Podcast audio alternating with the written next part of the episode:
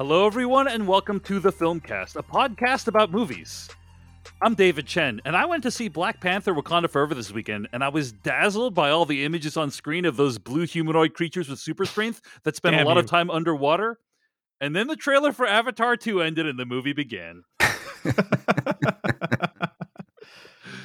Joining me today is Devindra Hardawar. This week I saw a movie about blue underwater people uh, fighting colonialists, uh, but enough about the Avatar 2 trailer. Damn you, Dave. my and Jeff Cannata. I, for one, am very glad that Marvel is continuing to make big budget entertainment about underrepresented groups, including people with wings on their ankles. I mean, they're important. Okay. Okay. Those are, of course, all vague and oblique references to the fact that today on the podcast, we're going to be discussing Black Panther Wakanda Forever. You can find more episodes of this podcast at thefilmcast.com. Email us at slash filmcast at gmail.com. Uh, and support this podcast at patreon.com slash film podcast. Uh, and I also want to mention you you will be able to find us on uh, YouTube and Twitter and TikTok at the Filmcast Pod. At the Filmcast Pod is where you can find us on those platforms. And uh, gonna be some cool videos coming to those uh, those pages pretty shortly. So uh, be sure to follow us on all those platforms. Okay. Uh, before we get to our review of Black Panther Wakanda Forever, of course, we got some what we've been watching and some film news items to discuss with you. There is a very sad update that I wanted to talk with you guys about. That is, over the course of the last week or so, Kevin Conroy passed away. Oh, man. So bummed. This Yeah. is very, very sad. Kevin Conroy is best known for his portrayal as Batman uh, in various media, not just Batman the Animated Series. He's also in uh, Batman Arkham and the Injustice video games.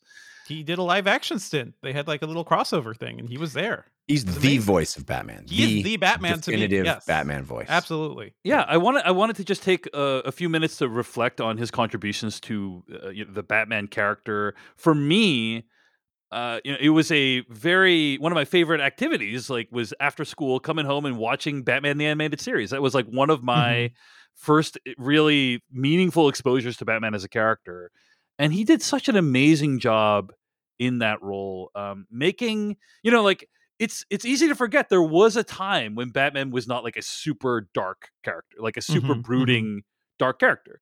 Um, he really made a version of Batman that I thought was uh, aspirational, right? Mhm. And that was you know like it was fighting for good. Also, like a little bit tortured. Of course, he's got the torture You gotta, stuff you gotta be tortured. Got to be I mean, tortured if you're Batman. he, but he yeah. is post Batman Returns, you know, post Tim Burton Batman 2. So there is like even less of the because even that had like a bit of gothic camp. Uh, I love that the series was just like very much its own thing. It was gritty in a way that was shocking for a kids cartoon at the time.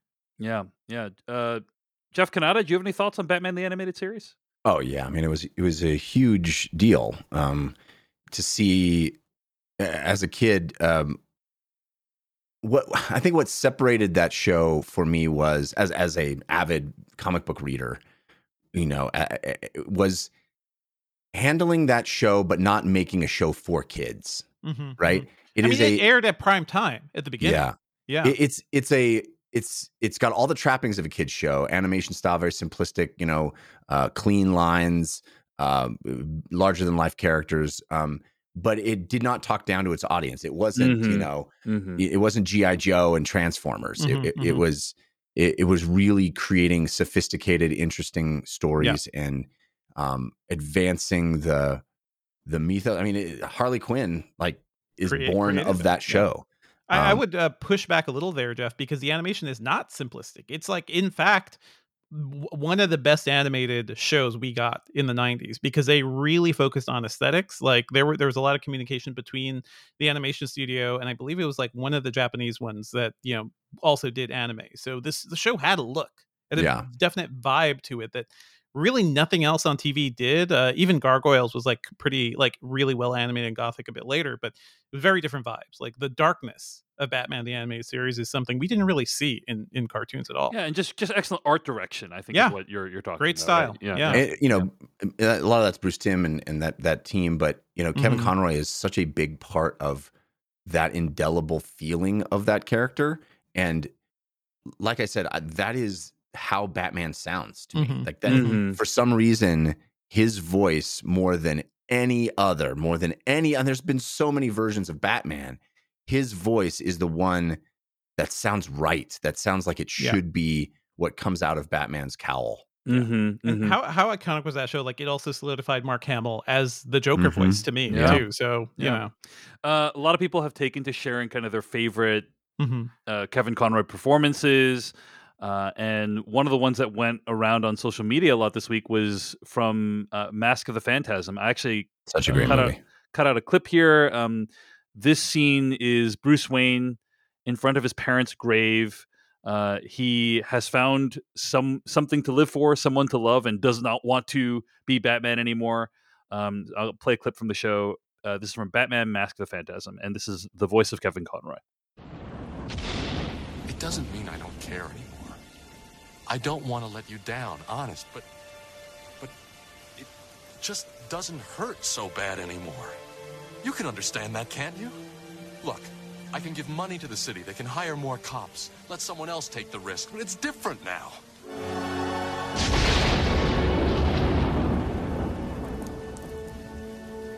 Please. I need it to be different now. I know I made a promise, but I didn't see this coming. I didn't count on being happy.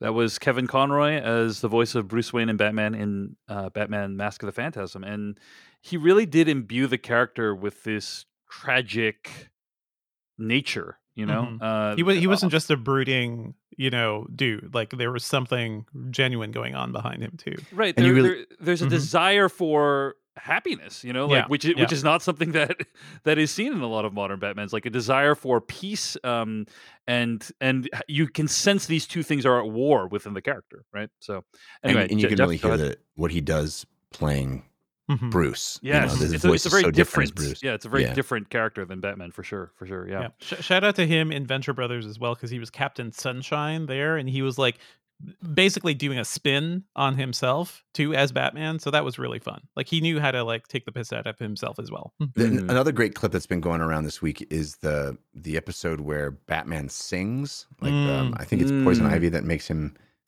or maybe it's not Poison Ivy, but it, Yeah, it- it- yeah. somebody makes him uh, makes him sing. And evidently, Kevin Conroy was a, a very avid singer, and uh, it was an opportunity for him to sort of marry those two things: his Batman voice and his. It's amazing. It's, it's quite an odd scene, but it's so cool to look back on that and think about. you know, clearly was written in because he's such a good singer. It's Yeah. it's so it's funny. I mean, I didn't even know most of his live action stuff. He was on Dynasty for a while. Like this guy, man, what a legend. yeah, yeah. And so young, only Mm-hmm. 66. I really appreciated everything that he did, and he, by all by all accounts, a great human being as well, is my sense. Um, Yeah. but uh, he really helped to define the Batman character for me personally as a fan growing up, and and uh, probably like has has therefore defined some of my reactions to the current incarnations of Batman that we've seen. You know, um, but I really loved his depiction of Bruce Wayne and Batman in Batman the Animated Series and in all these other things. And so, Kevin Conroy, rest in peace, man. Um, really appreciate everything that he's done for our popular culture. All right, folks. Uh, there is one other thing I wanted to discuss before we move on to what we've been watching this week. Uh, James Cameron. I don't know if you guys know this. He likes to give interviews about things. hmm And recently, uh, about eight days ago, he gave an interview to Total Film, uh, the magazine about the Avatar sequels. I'm so sick And- of I'm so sick of magazines that aren't about the total film. You know what I mean? Like that just talk about I- like a, I the freaking first hate- third. I freaking hate partial film.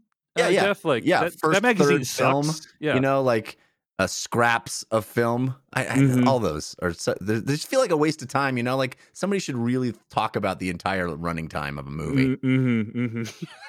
Jeff, I think that joke lasted about ten seconds long. It was the needed. total joke. All right. Well, uh, James Cameron, in 99% of his interviews, uh, has been, from my estimation, very blustery. And, and deservedly so. This is a guy that has proved every single one of his critics wrong again and again and again over the course of his several decade career. And so, if anyone deserves to put down the haters, it's James Cameron. But this interview with Total Film I thought was notable because it is the first time where he has shown any weakness, in my opinion.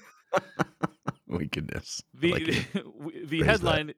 The headline is uh, James Cameron says Avatar 3 could wrap the series if The Way of Water bombs at the box office. Uh, so this is not like new revolutionary information. It's information we kind of already could have guessed, but it's shocking to hear Cameron admit to it. Okay. Yeah. So here's what he says quote, the market could be telling us we're done in three months, or we might be semi done, meaning, okay, let's complete the story within movie three and not go on endlessly if it's just not profitable, end quote. Um, so yeah, the the uh, total film article continues that the reported budget of all four Avatar sequels is around one billion dollars. And as uh, Cameron himself says, these are uh, hideously expensive movies. Hideously expensive movies. It was a sketchy business case before the pandemic to make a movie that costs that much. At this point, we just have to play it out and see what happens. But what I know right now is we're delivering three hours of a pretty much insane experience. Ed. Oh man, I'm so excited, you guys. Like to hear Uh, him describe it that way. Oh, He sounds like mhm. a kid in a candy store. I cannot same wait. I can't Mhm. wait. Oh my god. But I also I love his Neil McCauley attitude. It's like I'm I'm not going to get attached to this thing. I'm going to drop this franchise at the drop of a hat. Never be afraid to walk out on a billion dollar franchise in 30 seconds pl- uh, flat if That you, spent feel ten market, years on. that you spent 10 years on if you feel the market forces around the corner i think is uh is an exact quote from michael mancini Yeah. the thing that that just chaps my hide is is that I know there are people out there that are rooting for that exact thing to happen. But I got news for you folks. Mhm. I don't think that means James Cameron is like walking in and making a, a different movie for you. He's like he'll just retreat to his underwater fortress and live down there. That's what he does. Mhm. Yeah. i mean uh, when uh, what i'm waiting for jeff is this abyss and true lies blu-ray you know that's what i'm hoping for Sure. you know Uh, Sure, apparently yeah, it's coming If only he had more time to work on that. That's that's what it would be. I mean, if it's he has said it is coming for like years and years and years, um, and I hope it actually does happen. But anyway, he he says, "quote uh, wh- Why might it, do the movies in quote? It's the one-two punch: the pandemic and streaming, or conversely, maybe we'll remind people what going to the theater is all about. Maybe This this just film, maybe we will save movies again. this film definitely does that. The question is, how many people give a shit now? End quote. Uh, and these these are all the questions I, David Chen, am asking. You know, like Mhm. pandemic and streaming has laid waste to uh, theatrical box office in some ways. Um, Mhm, mhm. But now, and- now we're spending a billion dollars on TV shows, you know, for Amazon. So true. every mhm. everything's topsy turvy now. yes, that is correct. They're not even going underwater in Lord of the Rings. Okay. Yeah. Mhm, mhm. How do you Yeah, spend no that kind of people. money above the surface of the water? hmm hmm hmm Um, but yeah, I just uh, a- a- anyway. These are questions I had, but I never expected James Cameron would would have those questions and admit to it, right? Um, but it, it does seem that if Way of Water bombs or doesn't do well, I- don't even know how they're going to release the third one. Like, yes, they'll still you know they'll still release the third one because it's already done. Mhm, mhm. Um, but they'll probably scale back on the marketing for it, is my guess, right? And then four and five will just never be made, which is pretty astonishing to contemplate that possibility. Like, uh, yeah. this pretty is we are just at such a unique moment in time right now as we're recording this right now. We're in the Schrodinger's avatar, basically, of Mhm, like mhm. this man. maybe it's going to be a massive hit, or maybe it will bomb. Uh, maybe it will do somewhere in between. But like the future of the Avatar franchise hangs in the balance. It's both alive and dead. The tiny Mm, blue cat indeed, in the box. indeed. Um, this man is coming to us, bringing us Mm-hmm. Two decades of his life's work, Mhm. The bluest people you'll ever see. and all Mhm. all he asks is for you to buy a ticket and leave your house. That's all he Mhm, asks. Mm-hmm. Mm-hmm. Well, how dare uh, we? How dare we not even? Who are we to it? say no? Who are we? we're to also say in the middle of a triple pandemic right now. So this winter sucks. Not not a great time, unfortunately. So. I don't know.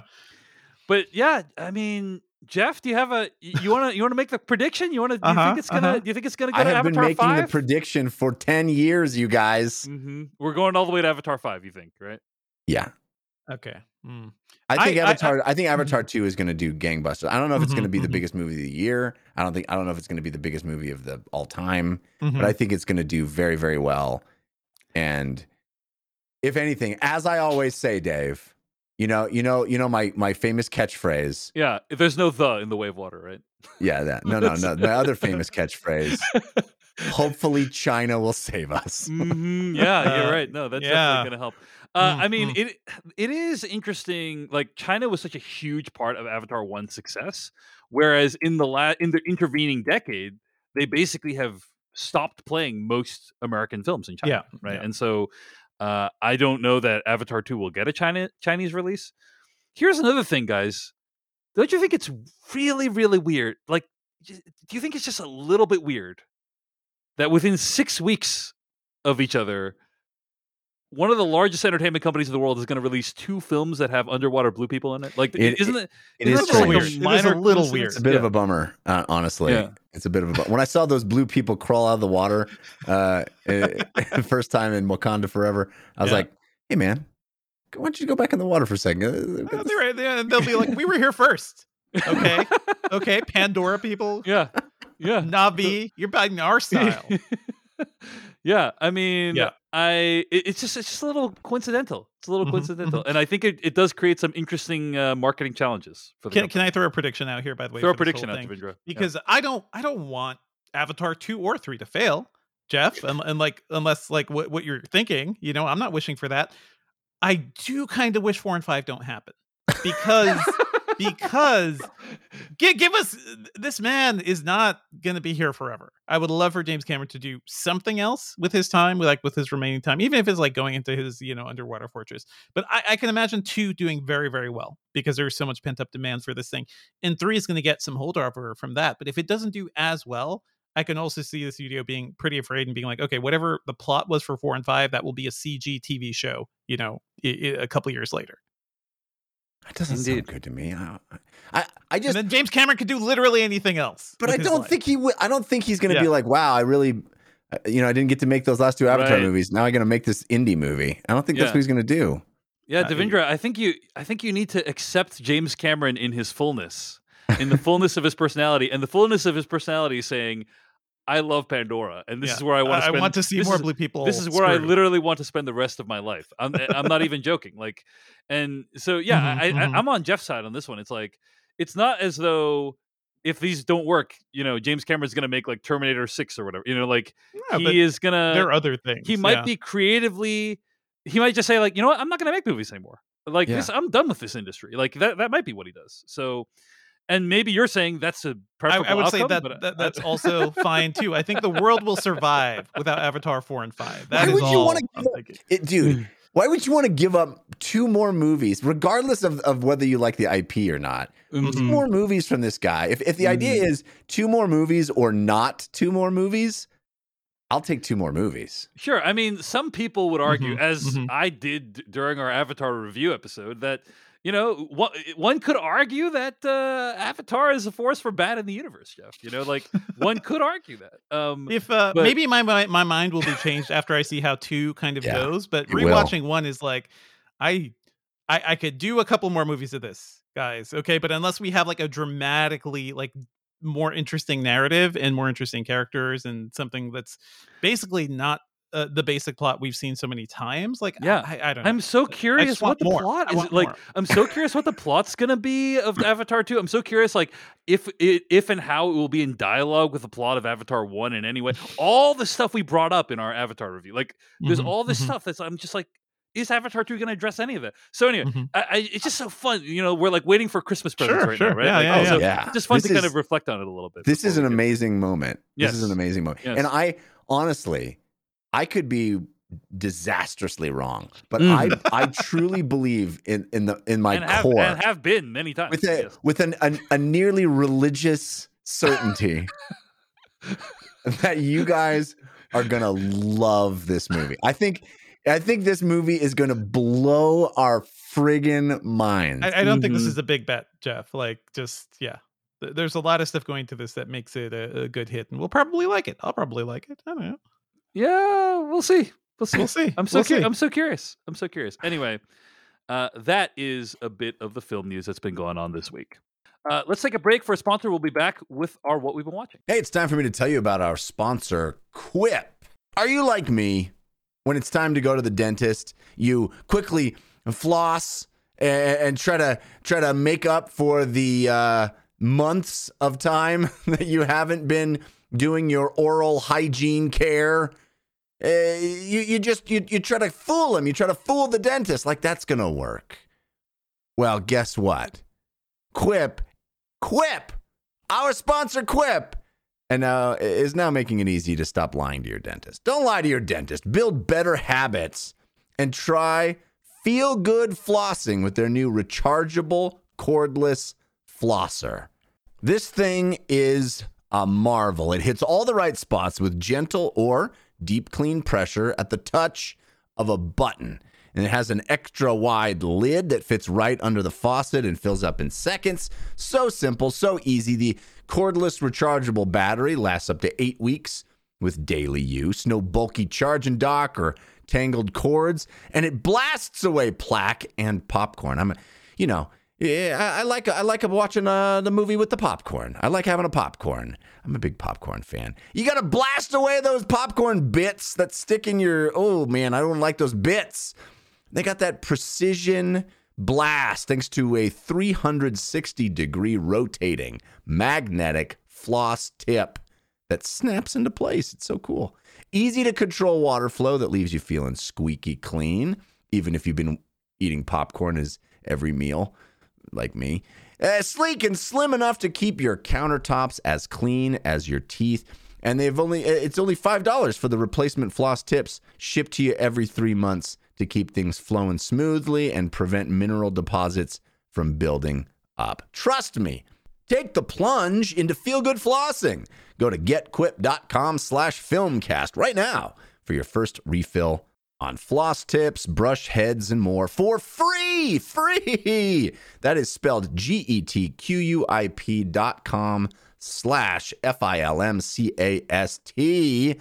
Quip, the good habits company. All right, folks, let's get to what we've been watching. Um, let's start with Devindra Hardawar. Devindra Hardawar, what have you been watching? Sure, I've been checking out Tales of the Jedi on Disney Plus because we we can't get enough Star Wars, guys. Mm-hmm. Right? Like we, we just gotta gotta get more. Um, I was not uh, really following what the show what the show actually would be, but it's a it's a really interesting series of short episodes. It's not like um, very long episodes. Some are like 15 to 20 minutes long, but it dives into characters we've seen before in the movies and uh, in the various animated series. Um, the first episode gives us a sort of like um, infant origin of Ahsoka Tano. Um, and also the the next few episodes follow Count Dooku, who I don't I've not heard that name in a while. I haven't really thought about him very That's much. a name I haven't heard. Haven't heard in 20 years. Uh. yeah. Um, but it does some really interesting things with the character and also like sets up Dooku as a guy who's like, you know, maybe the Jedi kind of suck maybe maybe we are shouldn't be spending our time uh, protecting the Senate elite uh, while uh, uh, many of them are like robbing the people and not actually taking care of their citizens. It makes some really interesting points. I think the animation is also really good. They are nice, bite-sized little bits of Star Wars. Um, I would say it's worth checking out if you haven't really seen any of the animated shows because I found them. I, I don't know about you, Jeff, but I found them to be really tough to get into because there are so many of them. Uh, mm-hmm. Uh, the Clone Wars show has so many freaking episodes. I've heard from a lot of people you could just skip whole seasons yeah. of that show or just like pick and choose. It is so complicated. And mm. also, I've tried watching that show at the beginning. I just didn't. I hate the way it looks think the animation is really stilted and ugly. Um, I, have got a lot of things going against those anime shows. Maybe I'll check them out at some I kinda, point. Mm-hmm. I, I mean, I kind of want to prevent the huge flood of emails that's about to come in right now to slash filmcast at gmail.com. But mm-hmm. a lot of people have said the Clone Wars is excellent, right? So yeah, like, people, I, am not denying that. I'm saying I have tried and I don't like it. Mm-hmm. But what this show is doing is uh they're bite-sized. The animation is very good. Clearly like they had more time and more of a budget to to put towards this.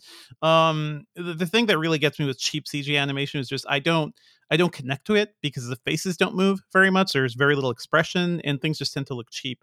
This show looks nice. It looks very like high level, um, basically an upgrade over their most recent TV shows. I think uh, you've got some Anakin Skywalker here. You've got some like great background stories. I think it's worth checking out, especially if you're watching Andor and loving Andor, but like you know, miss a lightsaber or two. Show me a lightsaber now and then. I do like lightsabers. People are talking about like, oh man, Andor's amazing because you never see a lightsaber. I, I kind of like lightsabers. I think they're very cool. if only there was some place we could find lightsabers Yeah, on Disney yeah, Plus. Yes. well, someplace new, you know. Um, anyway, this show is good. It's worth checking out, and they're all like, um, the episodes are like tangentially connected too, so they fill out uh, background for characters we've seen before, but also tell us some new stories too. So I dig it. All right. That is Tales of the Jedi. It's streaming right now on Disney Plus. Devindra, what else have you been watching? I've been watching a show called Tulsa King. What what comes to your mind when you hear the title Tulsa King? Uh, I think, uh, well, the city of Tulsa is in Oklahoma, Uh-huh. right? uh-huh. So I think of like a local mob leader okay. in Tulsa, okay. Oklahoma. Is that right? What what what if that local mob leader was uh, Sylvester Stallone Heck yes. Sign me up. playing a former mafia capo from New York City who who was like a fish out of water in Oklahoma? Wouldn't that be Mm. hilarious? Wouldn't that It, be? it sounds hilarious.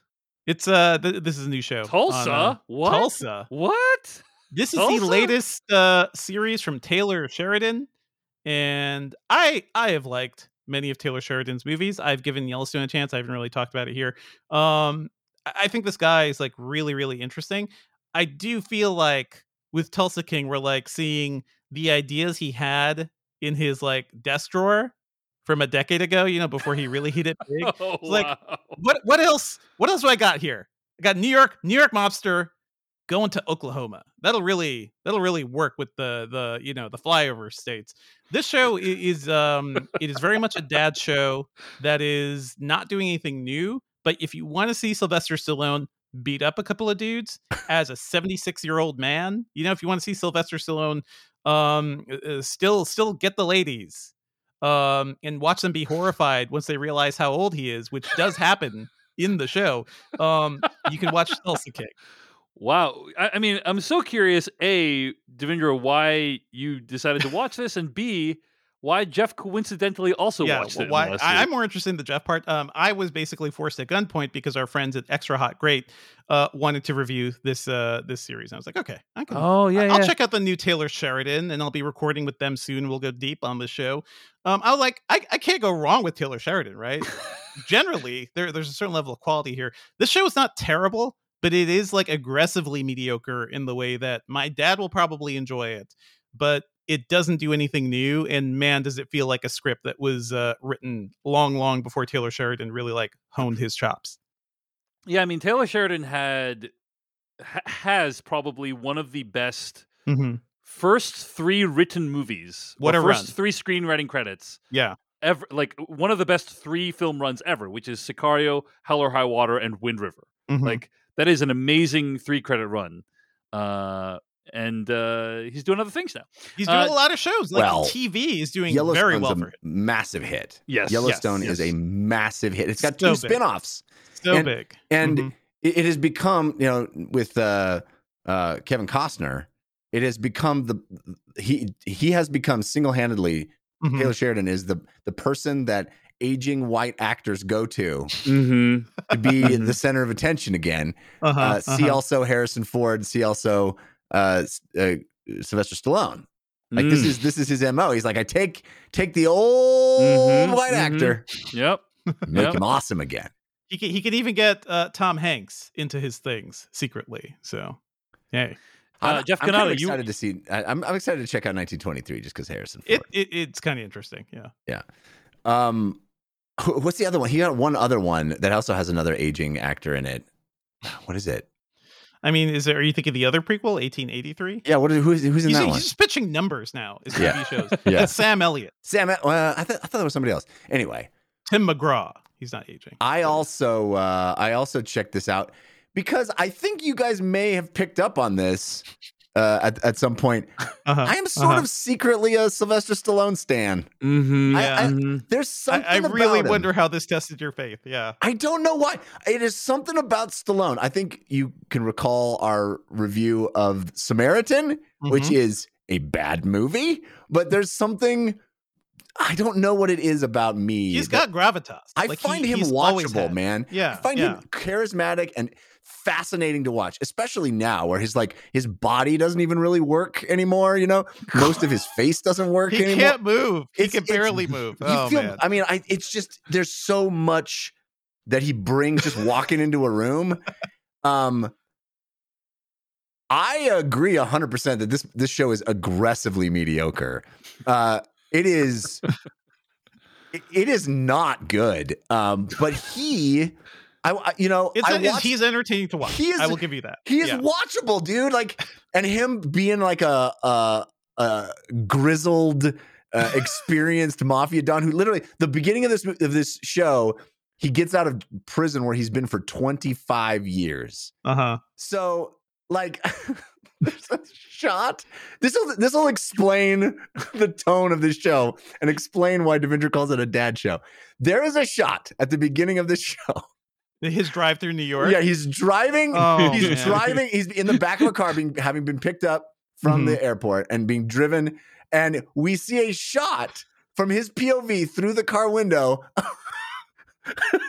of people, more than one, two or three people standing on the street on the sidewalk outside of a building Mhm. with Oculus headsets on. he there, there are people on um electric skateboards or like um almost like segway type things. There's a soul cycle class happening outside. These scenes by the way like he's clearly being filmed inside of a car you know that's like in Yeah. a studio he, he's not this is yeah, not he just has to react to nothing. shoot. He has no idea what he's reacting to. it is it is a series of disconnected shots Yeah, he just has. He just New like York. shakes his head. just shakes. He no idea what what the the shot that he's re- reacting to is. But have you ever? Have either of you ever? You guys are both tech people, Uh-huh. video game people. Uh-huh. Have you ever driven down the street, looked outside, and seen not one, but three people with Oculus?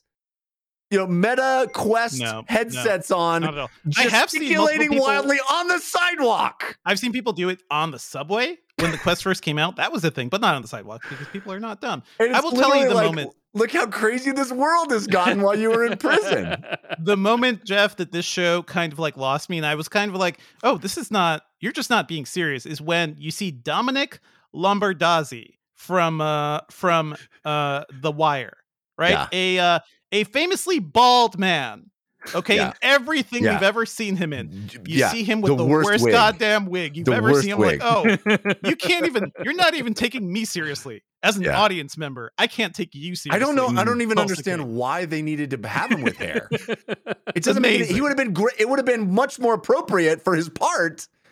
Did like because I don't know. Anyway, I, I, mean, not, all. not, not since Jeff, not since Brooks Hatlen uh, emerged out of uh, Shawshank into a world of cars. Yes, Has yes. there been a prison leaving scene that effective? It's so That it's it really just sums up what the world is like right now. You know. yes. Mhm, Um, mhm. the the uh, the thing about that that wig too is you go, it makes you look at Stallone's hair and go, is that Yeah. is that real too, It's not Um, real. I mean, nothing is real on Stallone at this point. So, yeah. dude? But okay. So I, I've watched episode one of the show, Mhm. which literally the entire plot of the first episode is Mafia Don gets out of prison, goes to t- Tulsa. Uh, th- there's basically entire scene- exiled to Tulsa. Yeah, He's there's like, an take, entire take care scene of me. where the Yeah. mob says, oh, "I'm giving you an entire city," which is not true because he's just like said he could have just driven to any city and done the exact same thing he does, Uh-huh, uh-huh. giving him the city. He's the only one there. There's it doesn't make any freaking sense. Anyway, Mhm, And, mhm. and then, like, at the end, he's like, well, guess I might as well go to Tulsa, even though I'm very Yeah, pissed yeah. about this there's an entire scene where he's like, "I- "There's no way I'm doing this. I'm gonna punch somebody in the mouth. uh-huh. Uh, there's no way I'm doing this." And at the end of the scene, he's like, "I'll do it. I'll do it." it's there's no, gu- guess I'll there's no reason that he changes his mind other than they're like, "We'll give you five thousand dollars a week." Anyway, but the whole no, no, no. He has to pay five thousand dollars a week. That is what he is. He has to he has to make. He has to Ah. earn to pay back up to them. I will. Uh, the the other funny thing is this show just doesn't give a fuck about logic, like plot logic or anything. Like on his drive away from the airport, where he finds the taxi man who will become his new like sidekick buddy. He's like he drives by a dispensary and he's like, "What? What is that?" And just goes in and makes the dispensary like plot a major plot point that Yeah, he's going to be earning the- money from. the Like just sees entire- a thing the- on the side of the road. That's all the it is. entire Yeah. plot of this first episode is this guy is such a mafia guy. He can just go wherever he wants and Mhm. do anything he wants. And the joy of the of watching it as an audience member is, oh my gosh, look, he can just do whatever he wants. But by the end, everyone knows he's there. Everyone, the FBI Yeah, knows who yeah. he is. Yeah. It- there's no, it, like, I, I'm having a hard time articulating this, but he doesn't do anything special. There's no. Mhm, mhm. There's no reason it had to be Tulsa. There's no reason it had to be him. There's no. It's literally like the the the it's mafia cookie just went. Let's Yeah, throw a yeah. dart at a map. You go there and steal money from people, Mhm, and he mhm. just walks into a place, punches somebody in the mouth, and takes their money. And and it's like tells Martin Starr we're we're business partners now. Yeah, because y- Martin you could do that. owns- yeah, there's no you could do that any if that works, which there's no reason it should. Because Martin Starr, no one calls the police. It doesn't make any sense. It doesn't make any sense. anyway, very watchable though, because uh because of Sylvester Stallone. Stallone. I, I will not be continuing to watch Tulsa King, Mhm. but um I did get a kick out of watch that first episode. He is he's chewing scenery, dude. He's having so much fun to see him play a badass mafioso. It, I, I I I was tickled. Like he he's doing it, you know, and he's like not taking himself too seriously. Like you said, there's literally a Mhm, woman mhm. who's like. I thought you were like a hard 50. And he's like, no, I'm 75. And she's like, oh, I'm throwing up in my mouth. He's like keyword is hard, right? Yeah. Because that's that's all that matters, It's- which he says. it's it's uh it's really something, man. It's really Yeah. something to show. I don't know where it's going, but I I'm not gonna watch. I, I I'm just like, what are what other ideas does Taylor Sheridan have like written on a napkin that could be turned into a you know star a star driven TV Yeah. show? Because we're gonna see a ton of them. Do you guys ever feel like Paramount Plus, which is where Tulsa King can be found, kind of Mhm. has the store brand version of other shows? Like, um, Sort of, like yeah. there is a show called Mare of Easttown on HBO Max, and there's literally a show called Mayor of Kingstown on Paramount Plus. Which I know, also, also a Taylor Sheridan show. I know Mayor is spelled differently in that Yes, show, yes. but um, it's just kind of like, oh, It's- you're, it's you're very kind of like confusing. these like store brand. This is the Kirkland signature version of One I of mean, those- HBO. sort of. One yeah. of those is a Jeremy Renner show, right? That's right. That's correct. Yeah. Yes. I but haven't watched it. also I, I will not diss Paramount Plus because uh, it is the home of many Star Trek shows, which I know you guys have seen and enjoy, And- or at least and like players. the cartoon Yeah. and players, and also the Good And- Wife and the Good Fight and, and the documentary uh, Ascension, which is a very not very many people have seen, but is also it's like, very good. Uh-huh, um, but uh-huh. yes, they have a lot of they have a lot of good stuff on there. They have a lot of money too. Like they're they're spending money on the big stuff like Star Trek and everything, but also the Good Fight just ended, so there is good stuff there. You know, Evil's st- still fantastic. Yeah, All right, well that's Tulsa King. It's on Paramount Plus. Obviously, it's the main event of this episode of the film. Um, but we're spending figure a lot of out time. what else are we watching this week? just quick shout out. Uh, I have been checking out a new Transformers show which exists for kids. It's called Transformers Earthspark, and uh, I started watching this because my daughter saw a TikTok in which uh, a real an Optimus Prime toy. Apparently, this thing actually exists. It's like five hundred, six hundred dollars, but it, you can give it voice commands, and it will transform. It will turn from Optimus Prime semi mode to Optimus Prime robot up robot mode. And she was just like, "This is the coolest thing I've ever seen." And she is now all aboard Transformers. So rather than get her started with uh with like the original show, which some of my friends have done, we're like, okay, I'll check this this thing out. And uh, this is set um it's a modern day show about a new species of transformers um who are trying to like find their place in the world and also also interesting which i did not realize um there's a new voice for optimus prime and that is alan tudyk and i'm very into like i like good cartoon voices as we just talked about with Ke- kevin conroy. I think alan tudyk's doing a great job. He's doing a great optimus uh, Danny Pudi's in this as bumblebee as well like some great cast people Diedrich bader's in here Um, I, I think it's a really fun show and a really like good introduction of Transformers to kids. It also like dives into the history of the original series. So there are times where it will go back to like animation from the original show, um, kind of like uh, I don't know, like uh, glossed up to look a little fancier. Um, but it is interesting. It's Transformers. So if you've got a kid, you want to get them into Transformers like you grew up with, this is not a bad place to start. All right, that's Transformers Earthspark. And Devindra, where is it playing? Uh, g- Appar- guess. Also Paramount Plus, I think. Also 'Cause that's Paramount who- Plus, That's who baby. owns the Transformers. Uh, the Yep. Transformers stuff. Okay. Yep. Well, that is what Devindra Hardawar has been watching this week. We're going to take a break, and we'll be right back with more of what we've been watching. This episode of the Filmcast is sponsored by Better Help.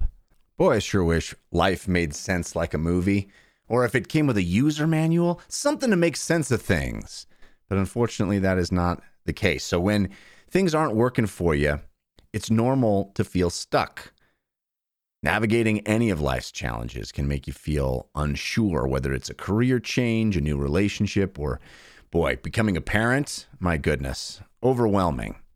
Therapists are trained to help you figure out the cause of challenging emotions and learn productive coping skills, which makes therapy the closest thing to a guided tour of the complex engine called you. Or think of it as a, a narrator in a movie helping you figure out what's next. It's like Ron Howard in uh, Arrested Development.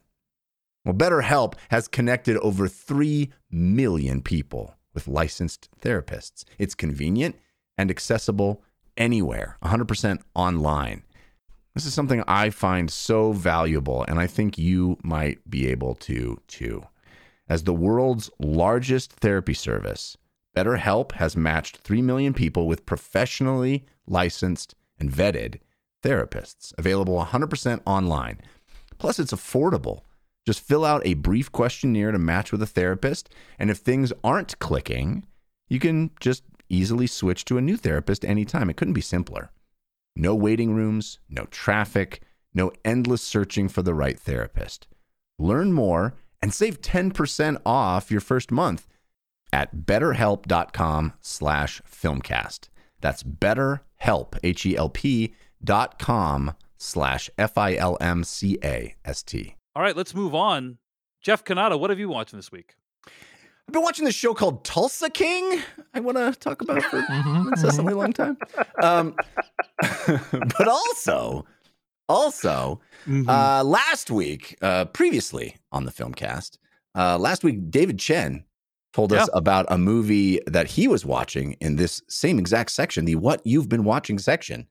Uh, he called it uh, a movie that he did not enjoy, but he Mm. thought I would, and he was certain Devindra would. yeah. Uh, this is a movie called Aftersun, which I believe is getting a lot of really good Yes. reviews. Uh, like rapture like so many people yeah. I, I respect and like have said like this is their favorite film of the year um, And so There's nothing that gets me to run out to the movie theater more than Dave going, I didn't like it. I think Jeff will. I think somebody somebody more attuned to good movies. Yeah. uh-huh, uh-huh. So, uh, so that's exactly what happened. As I rushed out to the Mhm. movie theater Yeah, uh, yeah. to take in Aftersun, yes and I highly recommend this movie Mm. to people that hear somebody say, "Hey, I've got some vacation videos." You want to watch them? And they go, "Yes, your va- oh, especially are you a stranger that I've never met before? Can I watch your vacation? I want yes. How many hours of vacation videos do you have?" That person. If you're that person who's like, "Yeah, oh, dude." Did you just set up a camera while you were on vacation and and record it? And I don't I don't know who you are and I have no context? Uh, Yes, let's turn it on. Let's project it. Damn jeff damn i was i was so measured in my critique of this movie but you're just freaking taking a think- bat to it man I think the last two to three minutes of this movie yeah are amazing. I really do. Mm, I think the mm. last two to three minutes of this movie are beautiful. They made me tear up. The last two to three minutes. This seems to be a trend, Jeff. Hmm. That like you've been there's many movies where you're like, well, the preceding two hours was not good, Is but it- do I say that? I don't remember Well, saying yeah, that. Sure, there's been, one- there's been a couple of twice, examples in yeah. recent days where you're like, oh, but like the Mhm. final five minutes made it completely like um No, I don't. I'm not saying it made it worth it. I'm saying the last two to three sure. minutes sure are beautiful. Um, I, like I wish. uh, power power of the dog another example where you like were, were like well you oh know yeah, didn't I love the think- movie but Wow. the ending made That's it a worth good it. decision pull, to Dave. leave. A I bit agree. of decision to leave too. Yeah. but yeah, uh, yeah. Decision to leave. Yeah, yeah yeah, yeah. I think I think uh, Power of the Dog though was that we, rare movie where I was like that re- recontextualized the entire movie and it Mhm. made me love it. That's not the case with with Aftersun. Wow. Um, Mhm. I found Aftersun to be so self indulgent and plotting. Uh, I wanted to leave the theater many times. Um, Mhm. yeah I think the last two to three minutes is beautiful. I just wish the rest of the Mhm, movie mhm. was that. Mm. But it is, it is. Um, I mean, you described it as a hangout movie. It, it- I don't think that is strong enough language for it. It is. Um, I was trying to be measured as I said earlier Yeah. yes yeah. Um, it's actually a waste of time. Yeah. Like yeah. yes. Th- this this movie has a 96% Rotten Tomatoes and it's one of those things Jeff where I'm watching it I'm like Mhm. I, I am like I'm willing to give it a lot of latitude because like literally like everyone I know other than people on this podcast like think this is an incredible movie, you know. And so I'm like, yeah. okay, you know, I'm watching the first 20 minutes. I'm like, okay, like there's still I have no idea what's Just going on with literally this movie. Literally nothing still- happens. You know, like yeah, but and- and something's gonna happen soon. yeah, right? I'm like, okay, pretty soon I'm gonna find out what this movie's about. And and in fact, I think I think I would argue Jeff is like, you know, under like not giving the movie enough credit, you know, in some ways. Like Mm, mm. I do think that um there is a dialogue in this movie between the past and the present that is kind of interesting, but the movie does very little to like Very help little. you out with, Yeah, like I'm with saying, what's going the, on the, there, right? the last few minutes of the movie brings that dialogue into into focus. yes. yes. And I wish the rest of the movie had done. I wish I had been part of that dialogue Mhm. throughout the entire runtime because Yeah. I think that's an interesting it's an interesting thing, thing, to be saying, right? This movie, like, so okay, Aftersun is a movie about a young father and his daughter on vacation. Okay. Yep. And there's it's just moments. And and there, I mean, the the camera will like just like stare at the sky for minutes at a time, Yep. Yep. you know, and you'll see maybe a bird or like somebody in a parachute. that's that's the whole scene. That's the whole scene Yep. um so it's it's like it's very ponderous it's very uh, slow it has it's not attempting to do anything it just wants you to be there with them. And ultimately it's because i think i'm just reading into it i haven't read up about this movie but it seems pretty clear to me that uh, it, it feels um autobiographical or at least um you know uh, um it, it feels like it is it is pulling from this feeling of oh what it was like when I hung out with my dad or or Mhm, when people mhm. hang out with their dad. And ultimately what I was thinking through most of this movie is man I want to go on vacation with my kids. Like I want to like take my daughter on vacation when she's a little older or I want to take my son on vacation with like the movie evokes that feeling. But I Mm-hmm. want to be doing that instead of watching this movie. Wow. Well, Mhm. guys, you know you know what this means. yes. Dave, I know. you- I you know what my. it, I know what my Devindra, job is. Devindra, you have to see it and You deliver us the positive review Mhm. of Aftersun that's going to redeem the credibility of the film. filmcast. I know what my role is here. Okay, so yeah. But Jeff, it sounds like it did not connect with you, No, and it I feel not. this. I feel the same way, and Hmm. I- More like it- after burned. Yeah. No, nothing. So, like, it- it's a double whammy, Devindra, because yeah, I didn't get the sweet satisfaction of liking something that Dave did not. Mhm, And mhm. also, Dave made me endure it. Like, his Hmm. Oh, his I comments Wow. Are the you. reason Wow. that I had Wow. to sit through this Mhm. interminable movie. Mhm, mhm. But so it's a, it's real. It's a real. It's a real chin double whammy, is what I'm saying. I will say, I will recommend that. Um, uh, there's been a lot of writing about this movie that I think is really good. Like uh, one example, uh, Sam Adams at Slate.com wrote, "Aftersun has the best final shot of any movie in years," Agreed. and uh, and I read that piece. That's not it's a- enough. it's a it's a great it's a great piece I recommend reading. And I read it, and I'm like, still don't feel anything about the movie. Like that's kind of how I how I felt after I read that. I was like, okay, that's a great explanation of what that the final shot is, but like I'm like still didn't get me to to appreciate the movie as I thought. Anyway, anyway, Like inte- Jeff- intellectually, I understand what this movie is attempting to do. yes, I think so. I just think it completely fails on the fundamental job of entertaining me or interesting me in in in in its characters or plot or any like the, it just doesn't it, it fails on the sort of fundamental job of a movie for most of the movie mm-hmm. in my opinion All right, well, that's Aftersun. It's available right now in limited release. And Jeff uh, and I did not appreciate it very much. And my guess is Devindra will, or else truly we are screwed as a podcast. I mean, listen, if Um, we if we were being Rotten Tomato rated based on our collective reviews, like there, there's no hope for this movie now. It's officially going to be rotten. From I- us. is it Yeah. is it true? Is Even that if true? I like it, two Isn't it- thirds right Isn't it? Uh, isn't it fresh if it's over sixty percent? I think. well, it can't Oh. be can't be with two two of us not liking it. Oh it yeah, you're, you're right. That's true. Yeah. that's how math works thanks, thanks, Jeff. Jeff, what else have you been watching this week other than? Uh, I just want to quickly mention, uh, you know, uh, uh, Devindra mentioned a, an animated show that he's watching with his kids. I also checked out a new animated show that hit Disney Plus. Um, my kids uh, love the Zootopia film. They've watched it many times, and therefore so have I.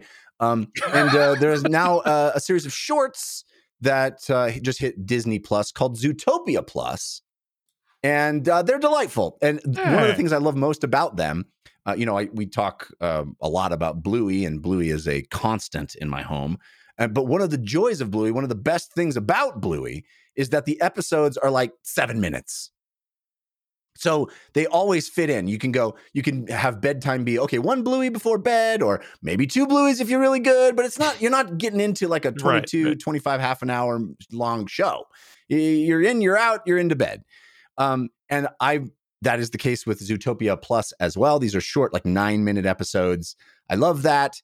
Uh, they are fully uh, CG animated to look uh, in, in, you know, just exactly the same as the film, uh, as the film version. It's not a step backwards. It's not a different animation style. It looks exactly like this was edited out of the movie. And in fact, uh, several of the episodes, well, not several, there's only six, I think, um, so far.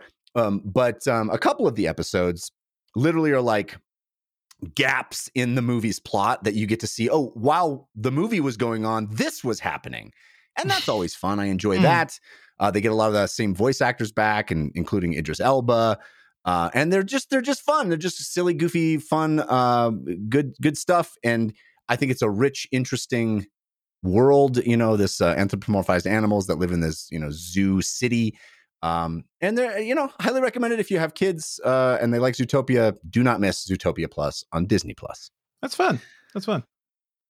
Don't you think? I, I thought it was weird that they're called Zootopia Plus. You know what I'm saying? Like, I agree. It, it feels like it's a service where you can get more Yes. Zootopia. It's an odd uh, nomenclature. It, it doesn't. Uh, it, it- it's confusing. Maybe it's and- something they're just giving up. You know, and it feels like, hard all the on the SEO as well. Like that's not Mhm, Yeah. useful. I don't know. I don't get it. It, it's right. Disney. It doesn't matter. Like a uh, brief aside, did you guys see the Studio Ghibli uh, sort Yes. of pair up with Disney oh my Plus? which- gosh! Mm. I think I sent it to you guys. yeah, Yes. yeah. The the lead up to that, by the way, which they teased uh, one day, it was just like uh, what was it? It was Ghibli teasing the Lucasfilm uh, logo, Logo, and we were yeah. all like, "Oh, hello, what's going on here?" And the next day, it was a photo um, of Gr- uh, it was Yoda. It was Yoda in the foreground, Miyazaki in the background, like Yeah. in bokeh, in blurred, but like you, you know that face, you know that beard. I'm like, oh, what is happening? Yeah, no, And- that's the first yeah. day's thing with the Lucas uh, LucasArts logo was like, oh, Studio Ghibli with with Mhm. LucasArts. Well, it can't be a Miyazaki joint though. He, he he's not going to be involved. And it's like, oh, day two, it's literally putting Yoda with Miyazaki. For and the the ultimate thing is like it is a three minute short. Uh, Grogu and the Dust Bunnies. Have to say, my daughter really enjoyed it because we like the uh the Dust Bunnies are the soot sprites that are in Totoro. And they also show up again in Spirited Away, and she she always likes those little characters. So it was fun to see like Grogu do this. It is a little three minutes of hand drawn animation. It just looks beautiful and kind of gives us the idea of like what would it be like if we got a full on, you know, Grogu story or something like in Ghibli style? I don't know. Maybe they're testing the waters, but I'd I love hope to that's see more it of this. Yeah, yeah, yeah. I hope there's more more to come. For sure. So, just so I'm clear, this was a a multiple minute short that was released Three on minutes. the internet. Three minutes. It's that three was released on the minutes. It's Um, on Disney Plus, not on the internet. Got, I see. I see. Gotcha. Yeah. Yeah. I, I did see the teases online. Didn't see the Disney Plus Yeah. thing. So It's it's a pretty big deal to, yeah. and also I think a lot of people are thinking like, what is going to happen to Studio Ghibli like post Miyazaki? And I also am wondering like, is Disney, Disney just like, huh? Hey, buddy, we took we sure took good care of Star Wars after another bearded uh, Yeah. creator left. Uh, we're just we're just gonna hang around. Let's be friends. Let's make some shorts together. Um, I am a little worried about that part, but uh, so far it seems like a cool little short. I also want to say, you know, kudos to Disney Plus. Mhm. I, I think this is the the the promise of streaming, or or at least the the benefit of a streaming service, is Mhm. that you can do you can do a three minute thing. Like just put a three minute thing on your service. That's cool. Put a Yeah. Put six minute, seven minute, eight minute Zootopia shows. on- Like the, I love that the streaming services go, hey, there's no rules, and, and I think Disney Plus is doing it better than most Mhm. where it's not we don't have they don't have to be full shows. We'll put on this weird Star Wars landscapes thing that's just like this meditative look at you know just flying over Star Wars l- Yeah. planets. Let's like, reuse I- content as much as possible. I mean, I, yeah, I mean that. Yes, that's a cynical way, I guess, but but I think it's it's I think it's cool. I think it's it's cool. Why, not? It, it is cool, but it, it is a really smart way of recycling stuff they've already Yeah. made. So we we are seeing a lot of that too. Yeah. All right. Well, that's Zootopia Plus. It's on Disney Plus. Gentlemen, I have a question to ask you.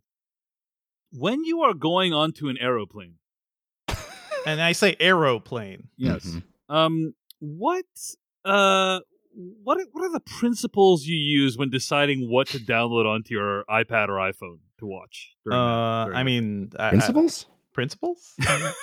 we have rules. what Exactly. what I want to watch is that a principle?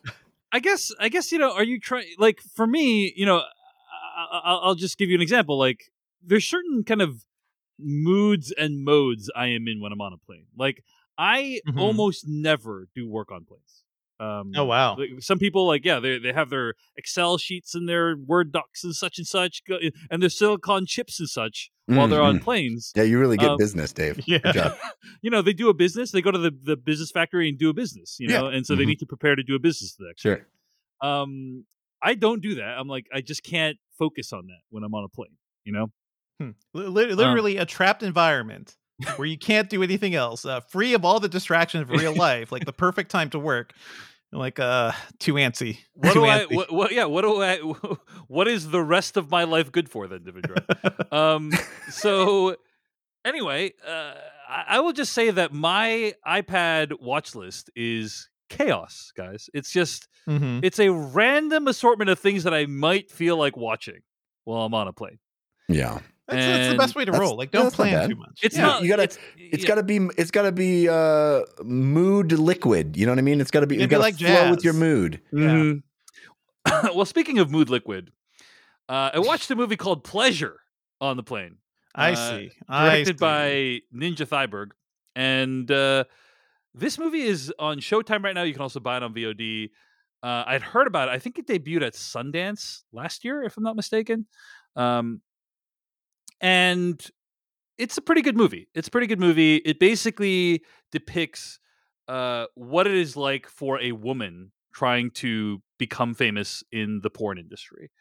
Uh, and it's rare to kind of get. And you were like, good watched on plane a plane?" watching. yeah. Hey, everybody, look at what I'm watching. I got the biggest screen iPad, so you can all see it. what are the principles you use to decide what you're watching on a plane? Well, what can make the people sitting next to me most uncomfortable? That is actually the main principle of how I choose not to watch things. well, you know, I, I am gonna say you should not watch Pleasure on a plane. You know, that's that's that's kind of Oh, David, how would you? How, how could you possibly know that pleasure would be not a good plane? I mean, Mm, wait, what mm. about it could possibly tip you off that maybe this isn't the moment to press play? yeah, yeah. I, I mean, you know, I, I'm just gonna say that um, I had to uh, do some reorienting of the screen, but I'm confident. but I'm confident that no one else was uh, putting exposed his- to this. He's putting his tray table down. If you get my drift. There's movement under Anyway. the blanket. Yeah. But you guys are you guys are correct. It is a very graphic film, so I would not watch it on a plane. Yeah. That's exactly what I will not watch on a plane. Oh, Yeah. did you watch this movie to completion? If you know what I mean. I I completed the movie. Anyway, it's all the way to credits, buddy. You're just undaunted, undaunted. Well, I, I started, and I'm not going to stop now just because of these other people. as I mentioned, I'm confident that no one else was. I, I was able You to don't know what the orient. person behind you saw in the crack between the seats, Dave. hey, man, I'm Hey. just I'm just saying. I took I took steps. Okay, I took steps. The step would be not watching. on. Jeff, you okay? this is amazing. yeah. Anyway, the movie is very good, and it, you know, it, it Mhm. obviously is from. Um, uh, it takes the the female perspective of this industry, which is g- generally not something that's done. Um, the main actress, uh, Sofia Kappel, is fearless in this role. Mhm. Um, but yeah, it's it's a brutal watch, and so if you're not, Also brutal. Also brutal. Oh Yeah. my god. Yeah. yeah, You- uh, fellas, what kind of porn do you like to see on planes? I, just asking. Yeah. yeah, In a, in a public setting. yeah, David's like, oh, you know, I forgot my earphones too. Oh well. I'll, I'll, it'll be quiet Put enough. it, play it loud. Play it loud so I can hear over the buzz of the plane, you know? Just want to just want to reemphasize. Mm-hmm. You know, I t- I took steps to make sure that no one else could see what was on the iPad. All right. What's Did- that did you- guy watching underneath that hoodie? Yeah. Anyway, the Oh, movie's man. pleasure, and it's available on Showtime and also video demand. So Amazing, Dave. Amazing. Another thing I watched was Derren Brown's Sacrifice. this is this is a Netflix special with Derren Brown. Do you guys know Derren Brown? He's like a mentalist. Yeah, we talked of, about him yeah. a lot on the show. Yeah, Yeah. yeah, yeah. Mostly because Uh, you you watch his stuff all the time, right? You love this guy. I mean, I think he's fascinating. He's a fascinating guy. Anyway, there's a there's a special called um, Sacrifice that he made, which is one of the most unhinged things I've ever seen in my life. This is the one Basically, where he like tries to get a racist to sacrifice himself for someone he pur- purportedly hates. yes, a uh, a Mexican person. Yeah. Ah, Basically, wow. he's like this So- person does not like Mexican illegal immigrants, Mhm. and You're moving on from hardcore nudity to human sacrifice? wow. I like how he started this whole conversation with, "What are the principles that you use?" Yeah. Mhm. So funny. Yeah. Sex and violence, the most possible, please. Anyway, this is this is really interesting because it's basically like a combination of Nathan Fielder's The Rehearsal or uh, David Fincher's The Game combined with um uh like the Truman Show. Basically, you know, it's like and and uh Mhm. there's always a question when you're watching a Derren Brown thing of like how much of this is real. Like Yeah. Yeah. uh da- Danny Syed put it very well on Twitter. He's like you the viewer are Derren Brown's ultimate mark, right? So Mm. like Yeah. uh, I I don't believe anything that you know that I really saw actually happened, but it's interesting to reflect on. Um, but I, I just thought this is one of the most unhinged, wildly unethical things I've ever watched. Um, and I had just seen pleasure on the iPad as well. So Like just really, really ju- pushing how you how you're feeling about humanity all, all at once. Um, it's funny you bring up Nathan Fielder too because I've been thinking after uh after after these midterm elections and everything, I'm like, what if this guy should just like his next show is just gonna run for office and gain as much political power as possible. Nathan Fielder, you know, taking charge of America. Uh, how how how long would that go? You know, Hmm. how far could he go? Because it it wouldn't be as crazy as some of the things I'm seeing down here in Georgia. So Yeah, you know, no that would be something His slogan is already right there. Nathan, for you. for you. Well, anyway, if you want to see a really wildly unhinged special in which Derren Brown tries to use psychological manipulation to get a racist to sacrifice himself for someone else, Hmm. uh, then you should watch Derren Brown Sacrifice. It's it's What just is- like it's just Uh-huh. like he's pushing the line, like everything he's doing. Just like it's it's like very similar to watching a Nathan Fielder thing. Like everything he's Uh-huh. doing is like pushing the line to the next. what, what step, is the know? outcome you're hoping to see in this situation, though? Yeah, I, do, I don't know. Wh- you know, Why? Like you hit play. It's called Derren Brown's Sacrifice. I assume you heard the plot premise before it began, right? Or were you going to this? Well, I think I had started watching it before, and I was like, "This Mm. is one of the most ridiculous things I've ever heard." Stop! I, I got to save this human sacrifice for the plane. but now that I'm on a plane, but now that I'm on a plane, this is the perfect time. This is literally like hey, well, let's watch this guy killed kill racists one at a time. which I would watch, Yeah. to be honest. All right. Derren Brown Sacrifices on Netflix. It's four years old, so it's not a new thing. It just is like I have, you know, like I'm I'm frantically browsing the iPad before I hop on the plane to like what to Mhm, watch, and so Too This is one of the wholesome, things too made the wholesome. Won't make people uncomfortable. Too wholesome. um, so that is Derren Brown Sacrifice, and then finally, The Crown season five. Hmm. Uh, the Crown season five debuted uh, this week. We're actually covering it on Decoding TV. Uh, I'm covering it with my wife, and uh, I have watched seven episodes of the new season. Uh, and I wanted to just say the first episode of the Crown season five is awful. It's um, one of the worst episodes of the entire series run Hmm. of an otherwise very good series overall. yeah, I feel like you're getting the full crown experience now. Yeah. yeah, yeah. Well, and, and then anyway, like I have to say, this season has been quite weird.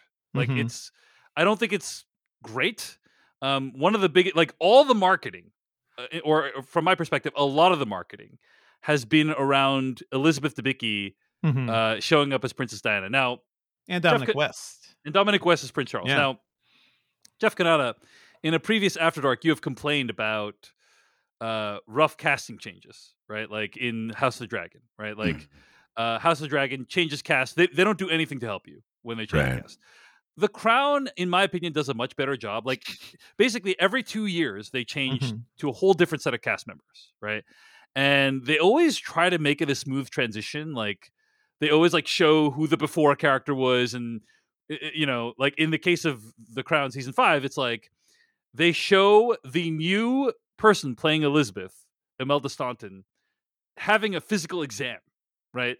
And somebody typing in her name into like a dossier on a computer, basically. Like, so you're like, oh, this is the new Elizabeth. You know what I'm saying? Like, they kind of ease you into it.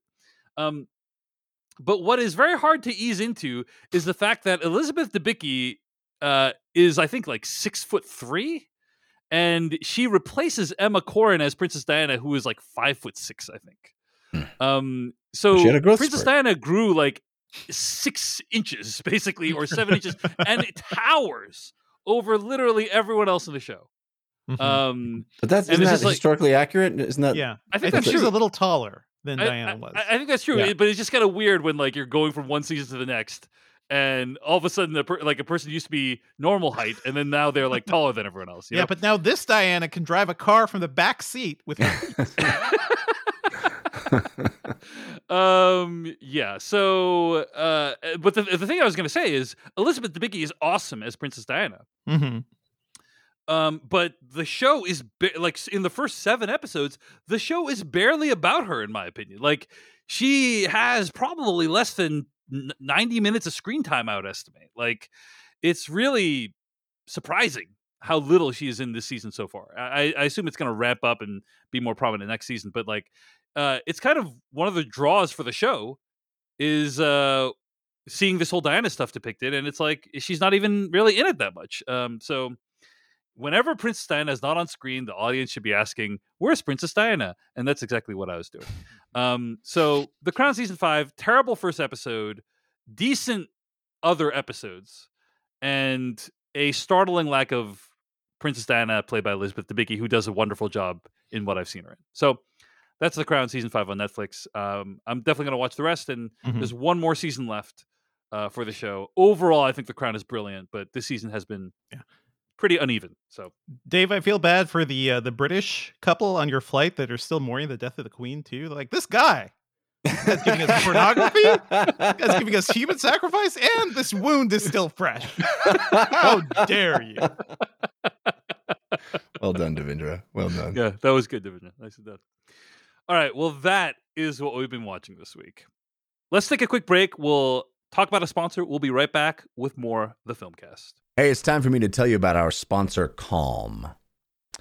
Boy, we all, you know, if we're listening to this, the film cast, we all love stories, right? You remember that feeling we all had growing up of our favorite bedtime story? It just made us feel cozy in our bed and ready for a good night's sleep. You know, fairy tales or uh, grand adventure tales or mysteries. Why shouldn't we have that same comfortable feeling as adults while we drift off to sleep? Well, Calm's immersive sleep stories make falling into a relaxed and restorative slumber a breeze, bringing you back to the well rested nights of childhood. And we're partnering with Calm, the number one mental wellness app, to give you the tools that improve the way you feel. Reduce stress and anxiety through guided meditations, improve focus with curated music tracks, and rest and recharge with Calm's imaginative sleep stories for children and adults. There's even new daily movement sessions designed to relax your body and uplift your mind. If you go to calm.com slash filmcast, you'll get a special offer of 40% off a Calm premium subscription, and new content is added every week. Over 100 million people around the world use Calm to take care of their minds. Calm is ready to help you stress less, sleep more, and live a happier, healthier life. For listeners of the show, Calm is offering an exclusive offer of 40% off a Calm premium subscription at calm.com slash filmcast. Go to C-A-L-M dot C-O-M slash F-I-L-M-C-A-S-T for 40% off unlimited access to Calm's entire library. That's calm.com slash filmcast. All right, folks, let's get to weekly plugs.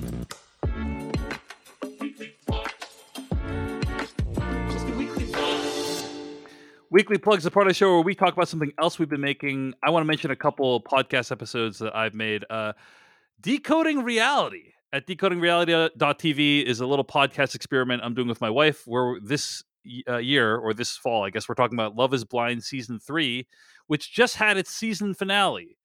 Uh, this show is bad and messy, and I feel bad for watching it.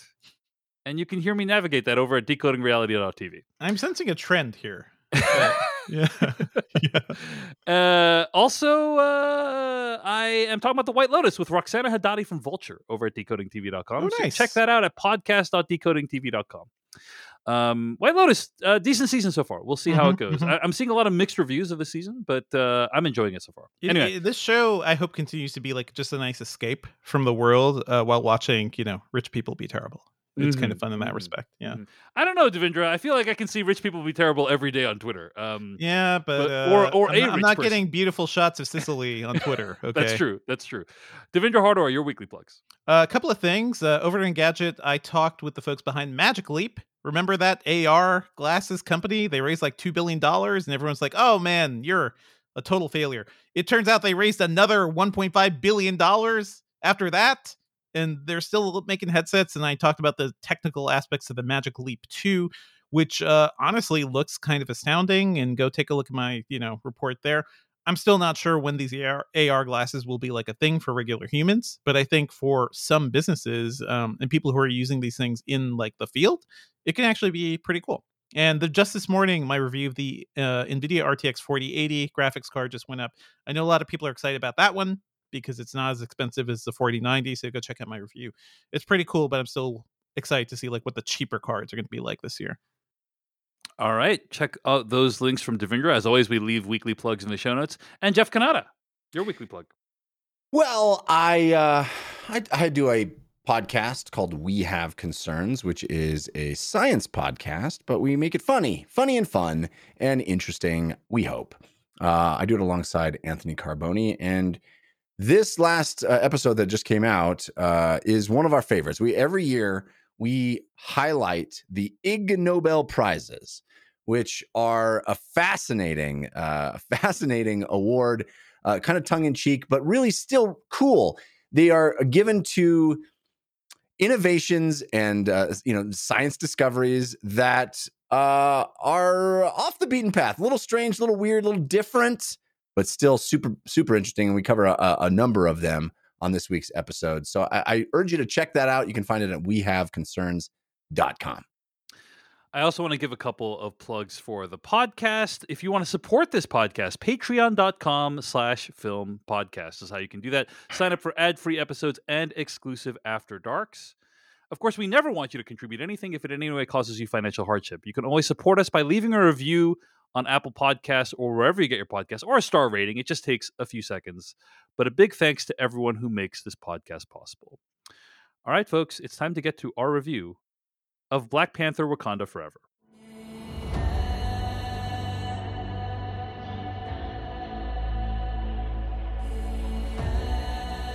Only the most broken people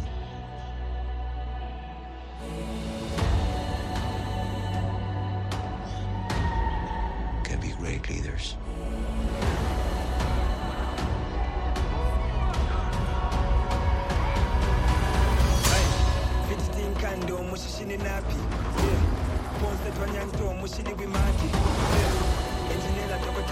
His people did not call him general or king. They called him Kukul Khan, the feather serpent god. Killing him will risk eternal war.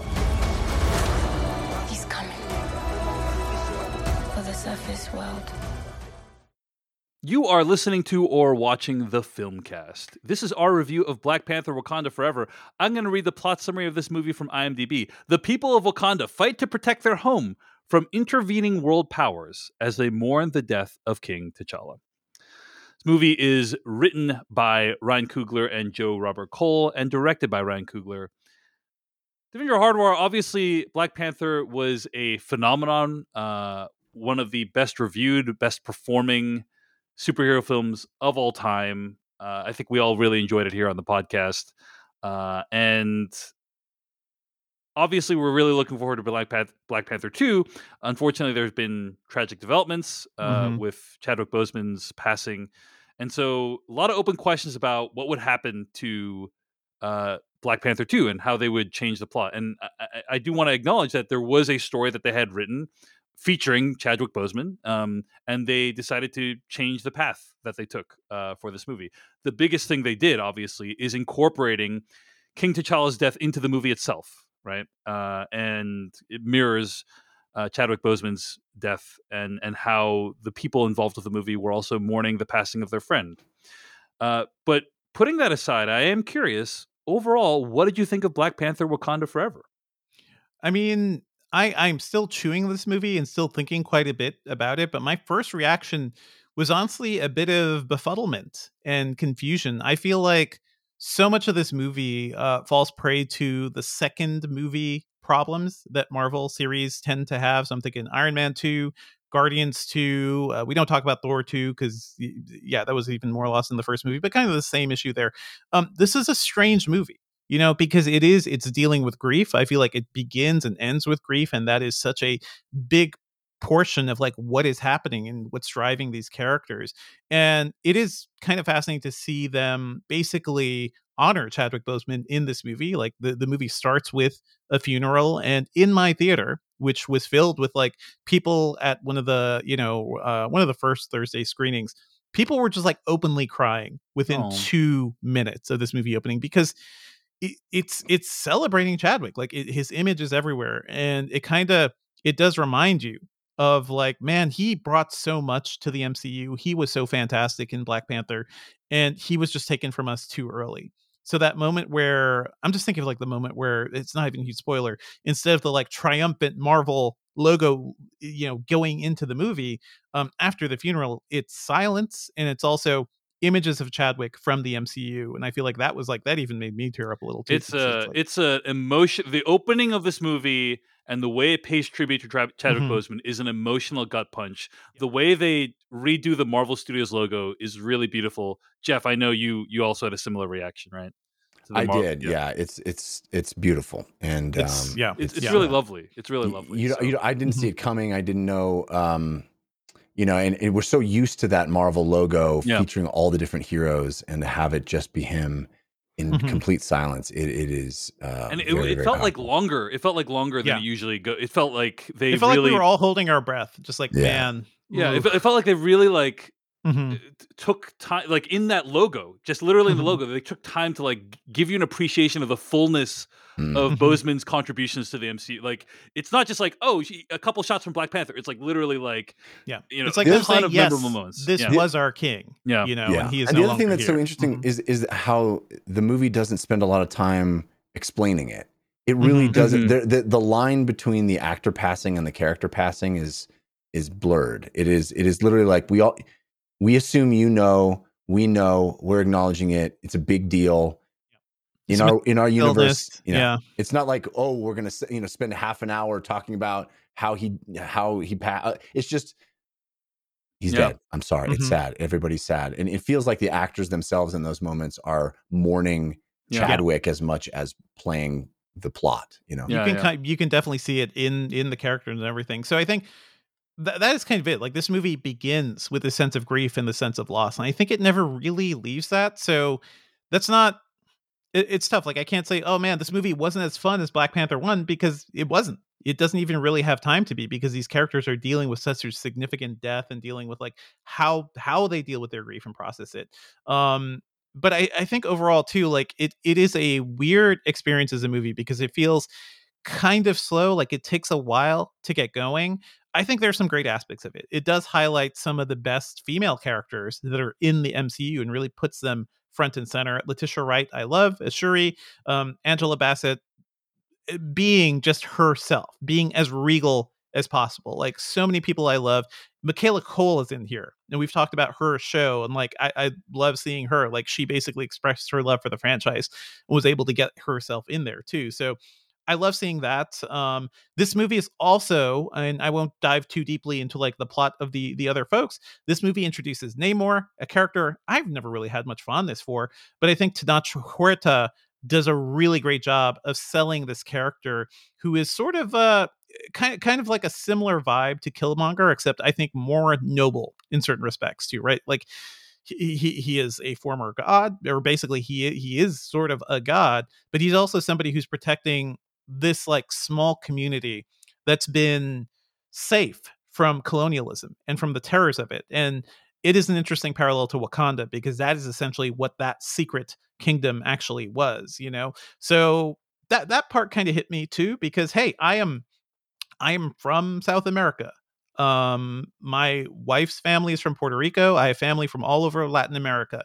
So the troubles and like basically the impact of colonialism and what the Spanish did to to Mexico, to South America and everything kind of hits hard to me.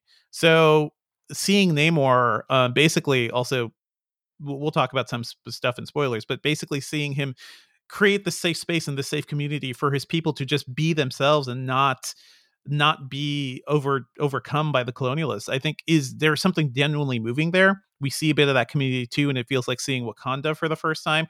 Also kind of feels like what maybe we'll see in uh, avatar 2 if we see underwater cities or something like maybe that's something that could happen in that movie.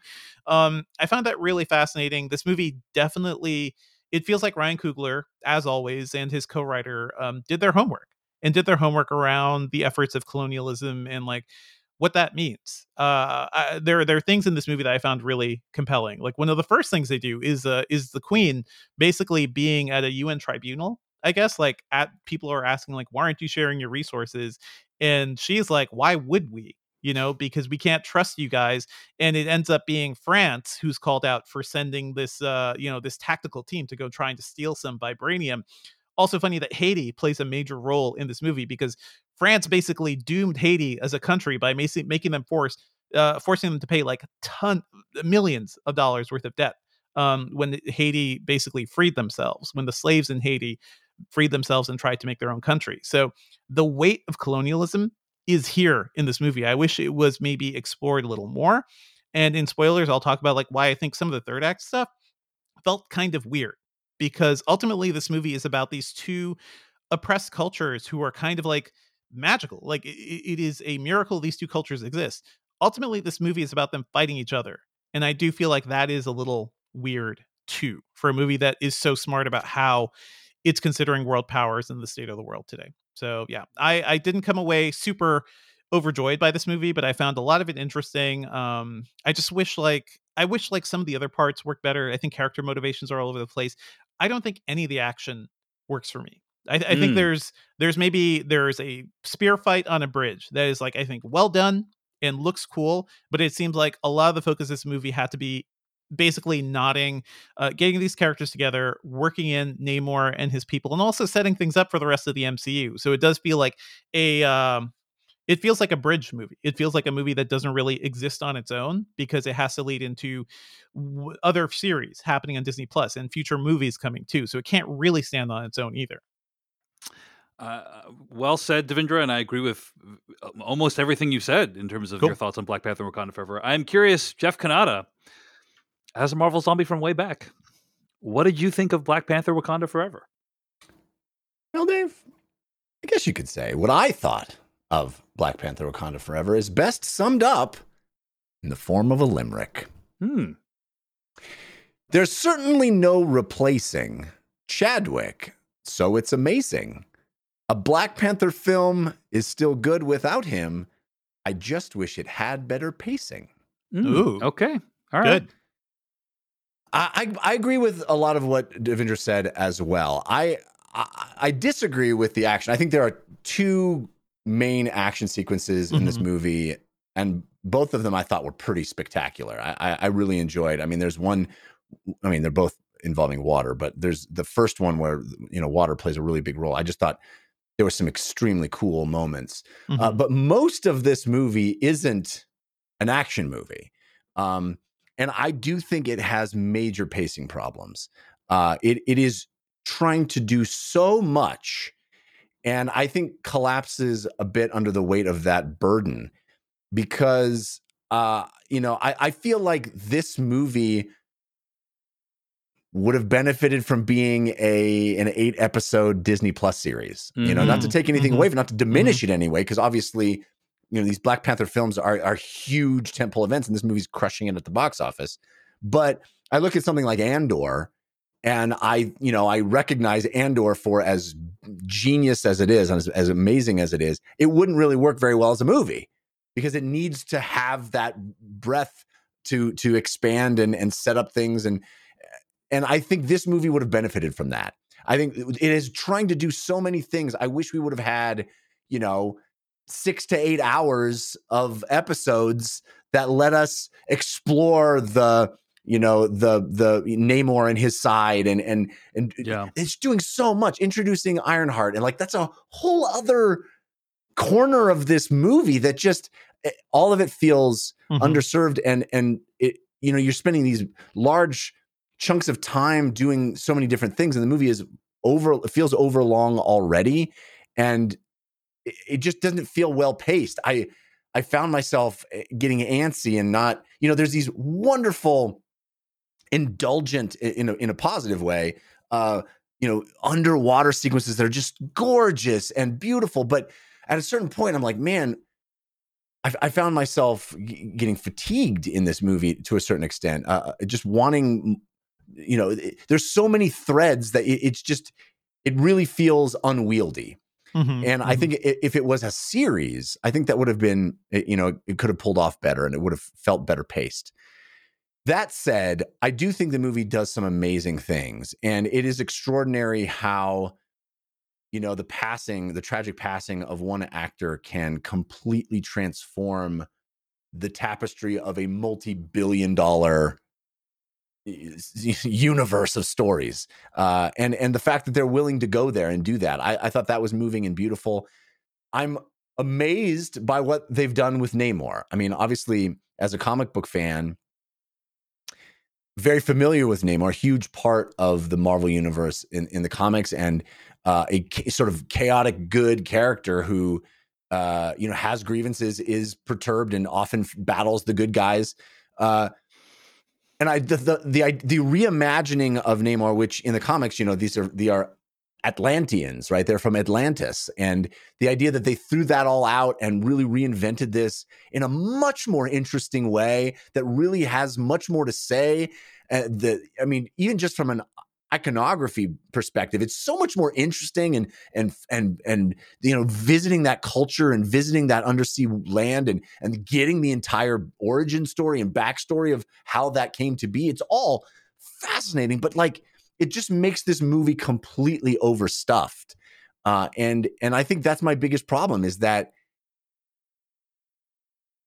the pacing is really hard. I found I found the movie I- to be too much, too long, uh, too long between big action set pieces. You know, to to sort of be a big tentpole movie like this, but so full of such interesting ideas Mhm. and Yep, yep. sequences that are fascinating and, and well executed. That I, you know, it's certainly not a bad movie and one I highly recommend. I think it is really good. It just doesn't it, it- it doesn't it's not a home run because it doesn't hold together it's it's not greater than the sum of its parts like the sum of its parts are great but there's too many parts Mhm, yeah mhm. yeah it's interesting you say pacing like uh, that's not how i would think about it it's just there's literally too many things to contain in one Yeah. two hour 40 minute long movie like that's I think about you know? half an hour in, I was like, when is this movie actually going to start? Because it does feel like we got several opening scenes. We got the funeral, we had the UN scene, you have the introduction of uh of of the At- Atlanteans. I forget the name of like the actual people. Khan, um, I think they're called. yeah, uh, Talokan yeah,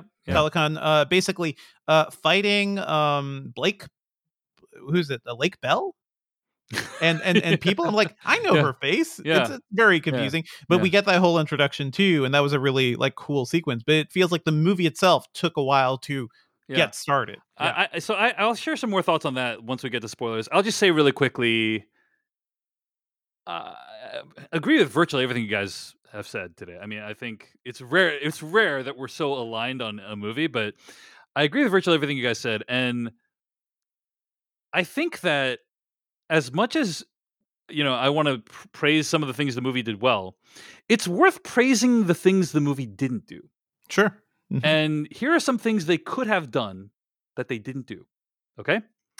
They could have uh used some CG version of Chadwick Boseman to make the movie, right? That that is a Yeah. possibility they could or even to just do you know like a bridge like a five minute bridge sequence from the Mhm. last movie to this movie Or Yes. keep him in the Um, costume or something you keep know? the Yeah. costume all the time or um they could have um replaced the actor who who was Chadwick Boseman, like Right. who Chadwick Boseman played. They could have replaced T'Challa as an actor. yeah just that. recast Ch- they could yeah. have like just you know um uh they could have I- integrated Killmonger into this movie in in a bigger way or or like i basically like have someone external to Ch- T'Challa's family like kind of play bigger roles in the yeah movie swoop right? in and be the center of the film Yeah, exactly, yeah. exactly. And they, they they didn't choose a lot of those paths, and it is very sort of they could have done the um uh, Fast and Furious method where uh hey Paul Walker is like off with his family we're not going to see him again. Like they could have not acknowledged the death right which is like Yeah. another path they could choose.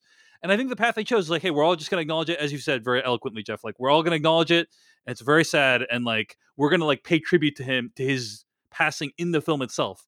Is very lovely and beautiful and like it's worth watching for that reason alone like because this movie does that if you as a viewer are looking for like some kind of closure to this because chadwick boseman's passing was so sudden and so tragic like none of us knew it wasn't like a long drawn out decline it was Mhm, like mhm. all of a sudden it was he was gone he was and if- working really hard while he was very sick Right. so that's why it feels so sudden Yeah. yeah And if you, as a viewer, as a consumer of pop culture, are like looking for some kind of closure around that, in my opinion, this movie does help to offer that. Like, I'm like, uh, like, yeah, i still have really complicated feelings about Chadwick Boseman's passing, and like watching this, it's like I feel like I'm amongst a group of people that also love Chadwick Boseman, and like we are witnessing, you know, we are like recognizing the passing together, and it's kind of a way to like have that catharsis in a, in a movie, right? Which is eh, which is like notable and special everything else about the movie, I agree with you guys. Like it's it was just way i too mean much i agree stuff. with It- you too It, yeah it feels it feels like it's like the Iron Man two, Thor: The Dark World. You know, like the the um Ironheart stuff. Like this movie tries to do so much. The Ironheart stuff, introducing Namor and their people, Mm-hmm. introducing a, a successor to Black Panther, like all these Yeah. things. Bringing Uh, Julia Louis Dreyfus into the cinematic universe. Yeah, Completely- sequences- Every one of her scenes were awful. all the well, completely those all useless. those scenes w- Yeah. didn't have anything to do with this movie. They're all They, they there. literally, literally didn't need to be scenes. They literally Right. could have been a phone call. Like it, it's it's absolutely bizarre some of the stuff that happens. So it, it does feel like like Black Panther one felt like oh this is like a cool movie that happens to be in the MCU. Mhm, Right? mhm. Black Panther kind of feels like an MCU movie that happens to have Black Panther in it, you know, Sure, or, or sure. f- you know, feature the Black Panther character, and to its detriment, I would argue, and that's kind of, um, that's those are my thoughts. It's just it just tries to do too much, and as a result, very little of it lands. But the Chadwick Boseman stuff is really special, and also I do want to acknowledge that the the Namor stuff and the Talokan stuff, from what I can tell, Mhm. they like uh they tried to do it right they tried to do a good job with it and my sense is they they accomplished that in terms of like for instance um like the language that they speak I, I understand is like an ancient mayan language still used in parts of mexico you know like they really they it's not just like window the culture is not just window dressing like they really tried to dig in and do the work is my sense I, pre- I really appreciated that too. right Like, whether or not like that. the Mhm, character and his people like actually have a meaningful plot in the story like we can discuss that but like mhm. in terms of like the the the look the feel the depth of the culture it feels like they really tried to reach deep in that in that regard and so uh so that is worth acknowledging right There's a specificity there that I think is very. You could have just made up something. You Yeah. could have had a made up alien language, but no, it is rooted in actual culture and just thinking about like. I, I don't know how many people think about this, but the, the Spanish conquering of the Americas is was an absolute genocide. Like the Mhm. sheer amount of people that were killed and the cultures that were killed. So to have this idea of like this portion of a culture that could go underwater and just be completely separate from that and be Yeah. safe and be its own thing, I thought was really moving. too. it's like a, it's like a parallel to Wakanda in many ways, right? Like a, Yes. a basically like a, a, a people of color untouched by colonialism. Mhm. Um, so anyway, I, I do want to acknowledge that like it's powerful to see that kind of representation on screen, and I don't want to like minimize that in any way, even as I don't think the movie is that great. So uh, anyway, so those are some some messy thoughts about the movie, but let's get into spoilers. Uh, so spoilers for Black Panther: Wakanda Forever, starting right now.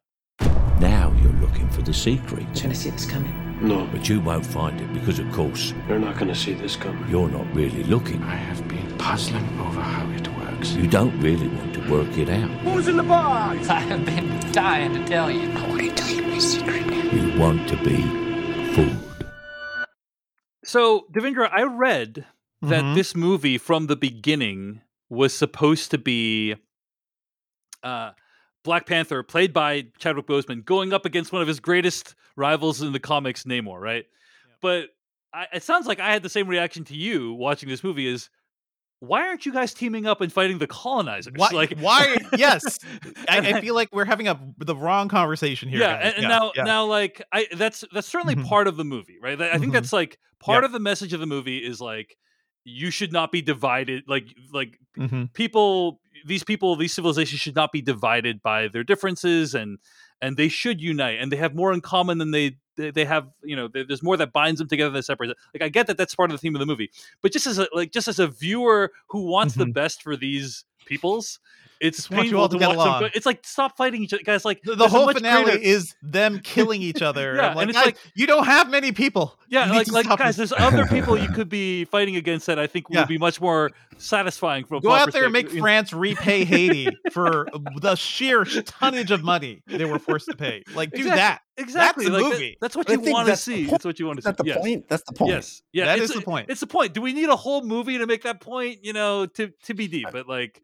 Yeah. but yeah, it's it's uh it's a it's just a bummer to see. Like, Mhm. I'm not saying the movie wasn't purposeful in it. It's just like, Mhm. mm, I wish I- I, wanted yeah. better for these these uh, two civilizations. You know? I, I could totally see like what what Namor like his thinking too, because he's basically fueled by rage and the pure like power to defend his people. Like that is the most important thing at all costs. And uh, yeah, logic often doesn't come into it. And I will say, Tenoch Hu- Huerta, oh man, like just he owns every scene. He's and, awesome. um, He's awesome. I think Yeah. I think by the definition of that character too is like, oh man, so you basically have to be. You remember when um Daniel Craig got out of the beach in those speedos?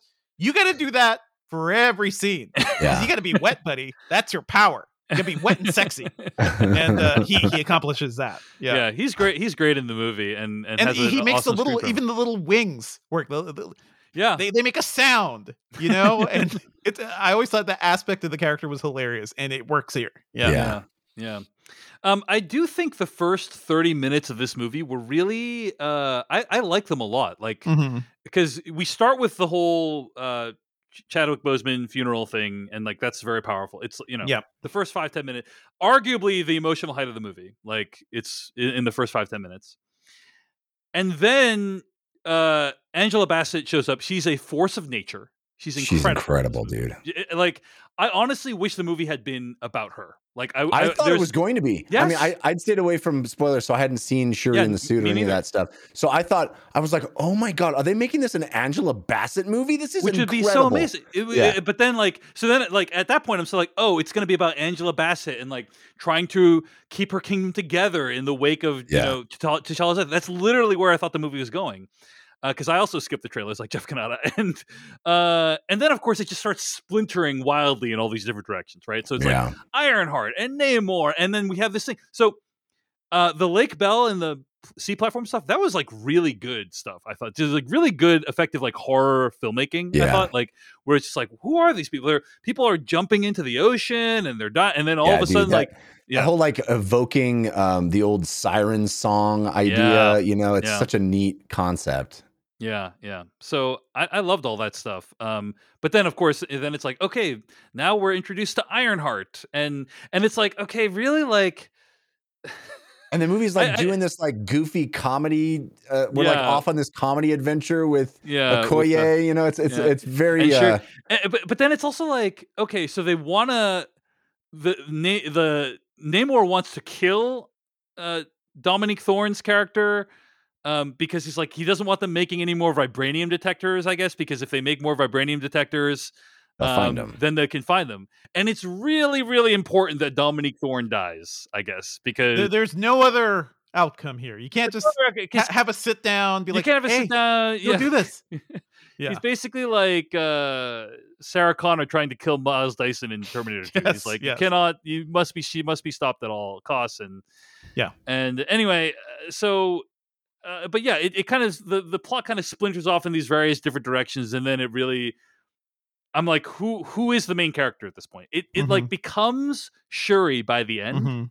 Mhm. Um, but it's a bit of a rocky journey to get there, and I think that's a huge Yeah. part of the problems of the movie. So I also feel like yeah, it is weird to introduce Riri Williams and really not do much with her either. Like she disappears for entire swaths of this movie because she is just a setup character. It's more like, hey, she's here, she's doing Iron Man stuff. Now let's move on with the rest of the movie, and we'll say hello to her in her TV show, which we know is coming soon. you Yeah, know? yeah, Yeah. And similarly, Michaela Coel, like I May Destroy You is one of the Yep. most brilliant Yep. works of TV I've seen in my lifetime. And I was like, oh, cool. Michaela Coel's going to get a big role in this movie. And she does do some badass stuff, but like, Yeah. she's not really in the movie very much. She's just one of Um, the one of the one of the team, basically. Yeah. Yeah, yeah. So there's just a lot going on. Mhm. How did the so Jeff, you liked the ending battle sequence, right? Like you thought that worked for you?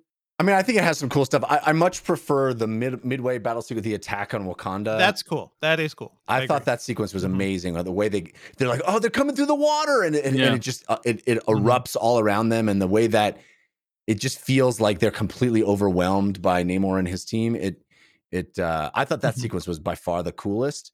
But I did I did I mean I liked that like Cirque du Soleil rope work stuff. I thought they- Yeah, they, could have gone cool. farther with that.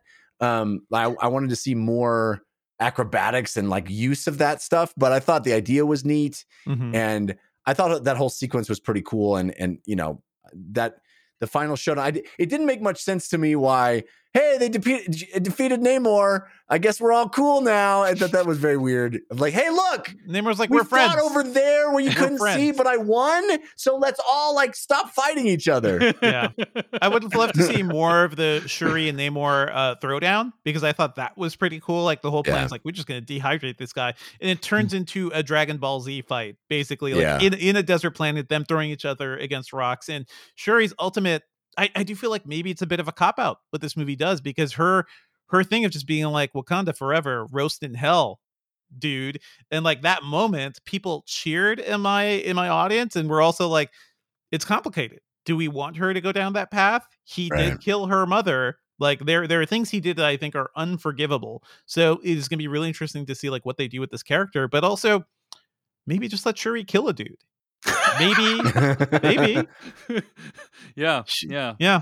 I yeah, I mean I want to ask you guys about the ending too. You know, Mhm. the the very the mid credit Yeah. sequence. Um I, I Yeah. had a funny experience in my screening. This never happens, but at our press screening, someone came out before a, a PR representative and said, "Hey, everybody, thanks for coming.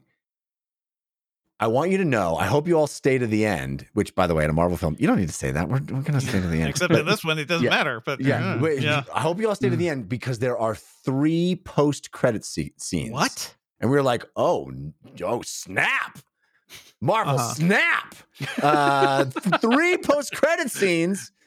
So that first one comes up, very beautiful. We'll talk about it. But I, all the press around me, we're sitting in our seat. "Get- Two more, two more coming. What is it going to be? Oh man! Oh, the credits are long. That's okay. Oh, really? Get really getting to the end of these Yeah, credits. really. Oh boy! Hey, oh, there's thanks, that thanks to the Marvel logo. of Georgia. Yeah. Two more scenes after the Marvel logo. Oh, the lights came up in the and it's over. Yeah. What? I, Why wish that you PR person just like came that? out with like with their phones, being like, "Thanks for being on my TikTok. I just trolled all of you. Wait, you'll stay here for five extra minutes." I also I also stayed there and was surprised. There was I couldn't believe it. I was like, you literally. They never tell us there's scenes at the end. They did, and it, was- it was like you lied. Have you found? Did you find that person? Be like, I need those ten minutes of my life. I. Yeah, I could have gone. Come on. gone home.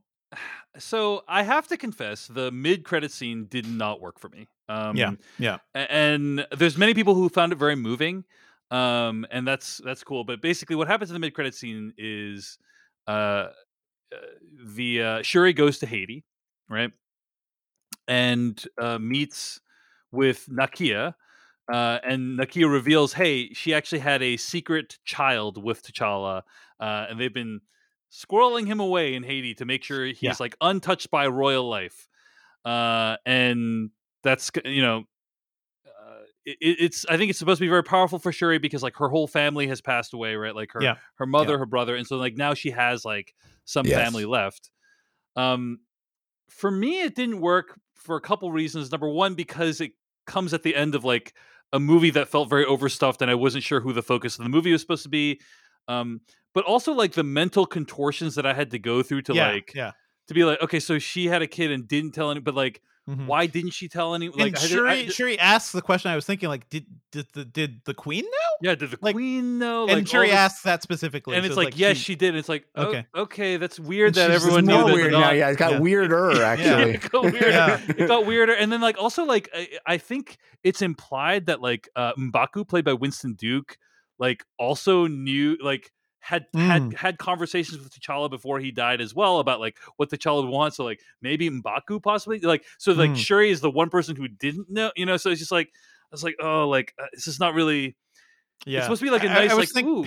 But That's none because of you, Jeff, and yeah. your love of uh, baby Superman in Superman Returns. Well, Yeah. In, in an After Dark episode recently, Jeff Cannata described how he hated the fact that Superman Returns was about Superman having a kid. So Yeah. that's what that's about. But anyway, yeah. I mean, I th- this is a little different. Obviously, obviously, this is a lot of gymnastics to get to the fact that we have another character named T'Challa in this Yeah. universe who is Yeah. the heir to the Black Panther, right? Yeah. And in that, if in that sense, I'm like, I, I kind of go, oh, I see what, what what what is being done here. That's kind of beautiful. We get a well, in several years, maybe we will get to see this T'Challa grown up and and inherit or fight alongside Shuri or something. Like I think that's beautiful. It feels it feels like a way to because T'Challa is a you know is Black Panther in a lot of media, right? And the idea that you can have a new T'Challa who is in that line of of uh, succession, I, I, I think that's all good. You can't think about it too long, right? Yeah. Because Yeah. it's all clearly contorted to to get to that end point, and it would never have been set up that way if Yeah. they would If never they have done it if yeah. if, if Chadwick Boseman was alive, right? So yeah. in order to, if you apply any logic to it, I was like, there's no universe Mhm. where you'd be like, you know, the safe place to have a kid, not in the super advanced safety culture with the force fields around it.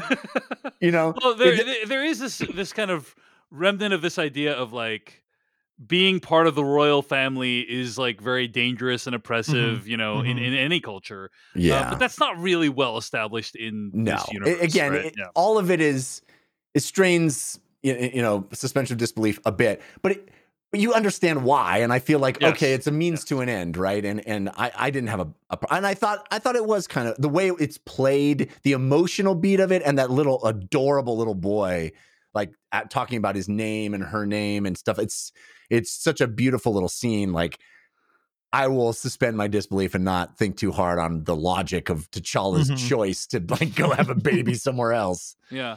I I also honestly was legitimately confused when she goes to burn the funeral garments uh, Mhm. at the end. I was like, "Oh, oh, this is for T'Challa," because I literally thought it was for her mom, like because Oh. her mom has also died in this movie. So I was like, Right. You do it a year it- later. "Yeah, Yeah, yeah, that's what they were saying. Yeah. yeah, yeah."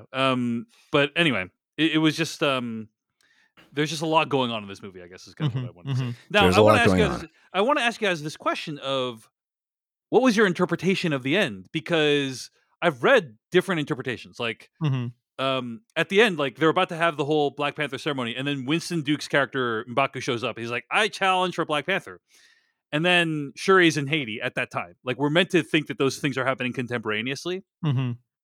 and then there's a new T'Challa. So it's like, what is the future of the royal family in Wakanda?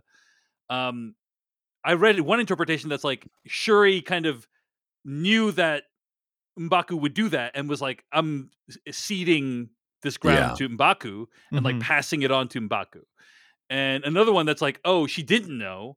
And like now there's going to be a conflict between the two of them and then possibly this third character of young T'Challa. Yeah. You know, like, that, that, that didn't seem deceptive in any way. Yeah. yeah, well, I guess I'm curious, like, what was your, yeah. was it like, He was You- he was purely like a mentor in this movie because he was the one talking her down, you know, from Winston, doing you're all of talking, them. Yeah. You're talking about, right? M'Baku, yeah. So if Shuri does not seem like somebody who wants to sit on a throne all day, you know, she she wants to be out in the field, she wants to be in her lab doing work. Yeah. Like I can totally imagine being like, just deal with this stuff, please. Like M'Baku, you've been a leader for a while. People clearly listen to you and respect you. So to So me, you- that's your how I read interpretation is like she was aware and was cool with M'Baku Yeah. doing the stuff he did at the end. Yeah. Yeah. Jeff, Yeah. is that your interpretation as well?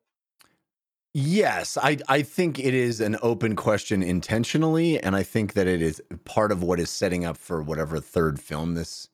You know, uh, obviously there is this notion of of whether Namor is just biding his time and is going to attack them again, and and and you know, so I think there are a lot of intentionally open threads, Mhm, um, and I think that is one of them. Is what is the future of the Black Panther character?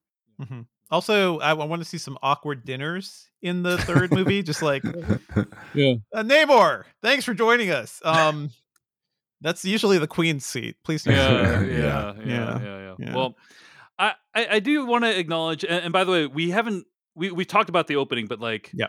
I thought it was really interesting the way this movie opened. Like, it opens with Shuri kind of trying to put together some mm-hmm. molecules or whatever for some compound to to help out Mhm. um T'Challa, and I thought that was to to it make was the really heart shape. it was really herb. interesting. Mhm. Yeah, it was really interesting opening because first of all, not all Marvel films have a cold open at all. Yeah, Like, it so, just throws you in so it there. just throws you in, Most and it's like don't. it, yeah. it Most don't. shows she's like kind of it's her like frantically trying Mhm. to Mhm. figure out a solution and i just thought it was a really interesting way to open the movie Did you guys Uh, have the normal? I don't know if you went to a normal screening. I know you did, Dave. Uh, did you have the normal amount of trailers and stuff in front of it too? yes yes it did. Okay, because in my theater, it almost felt like they played like one trailer and just like went straight into this movie. Inter- yeah As it's, if, it's like, really like they just Yeah. throw you right in which is Yeah. really interesting and um i mean look at the, at the end of the day i do want to say you know we usually end each of these reviews by saying uh, you know uh at the end of the day it's really impressive that ryan someone like ryan coogler made a movie and it is really impressive but like i can't imagine how hard it must have been to make this movie you Yeah. know like Mhm. you your main the central protagonist of the movie has passed away This You're also dealing with- happened to uh, Rise of Rise of the Skywalker, by the way, too. So yeah, yeah, yeah. You're dealing idea, exactly. yeah. Yeah. you're dealing with the grief of that. Like, imagine like a friend of your, a close friend has passed away. Then you need to like do work while that's happening, and then like rewrite the entire thing to to make it all make sense and be Mhm. emotionally satisfying. So and also fit into the machinery of the MCU Right. coming to Like Yeah. you have to do redo all that work. So mm. it's it's an almost impossible task basically and so it's not surprising to me that like that there have there have been challenges now some of the stuff feels like you know unrelated to, to Chadwick Boseman's passing like do we needed to see Julie Louis, Louis Dreyfus in this movie like I don't think that's really do we adds that need to know or- she was married to Martin Freeman's character? that Like, was the whole reason they that? were in this movie right Yeah, but yeah. um but putting that aside I really do think you know, it is Mhm. impressive that they were able to make this movie because I can't imagine how difficult it must have been absolutely, um, absolutely. and, and with the And with I, the, I think, the expectations for the first one too. You know, it's Yeah. it's yeah. So anyway, and you ahead. talked to, you know, you talked in the main review, Dave, about what could have been, what the way they could have gone, and I, I you know, I think it's impressive too that you know Feige and and whoever whoever the decision makers at Disney are uh, allowed the entire structure of the Marvel universe to sort of acknowledge the passing of one guy. You know, it's Mhm. like Yeah. Mhm. Uh, I think that's a credit to how important Boseman was to people, you know, to like Mhm. the film going audience. And um and I and I think it's to their credit that they didn't behave like a big you know billion dollar behemoth, you know, mono, monolithic or um what am Yeah. what am I trying to say? A big, big Monolithic, yeah, corporation. They didn't yeah. behave like a corporation. They behave behave like human beings, and I Yeah. think that's all too rare. And it's you know I think you got to give them credit. Absolutely. Uh, one thing I want to mention before we wrap: they say a word in this movie. Namor calls himself a mutant. I know. Every Oh, time yeah. they do Dude. this, I'm like, God it. damn it! I'm like, I'm That like was not a in Monty mistake. Python. Mm, Get that was- on with it. That was, Get on with it. That was not a coincidence. That was Yeah. not a mistake. Yeah. Yeah. yeah, yeah.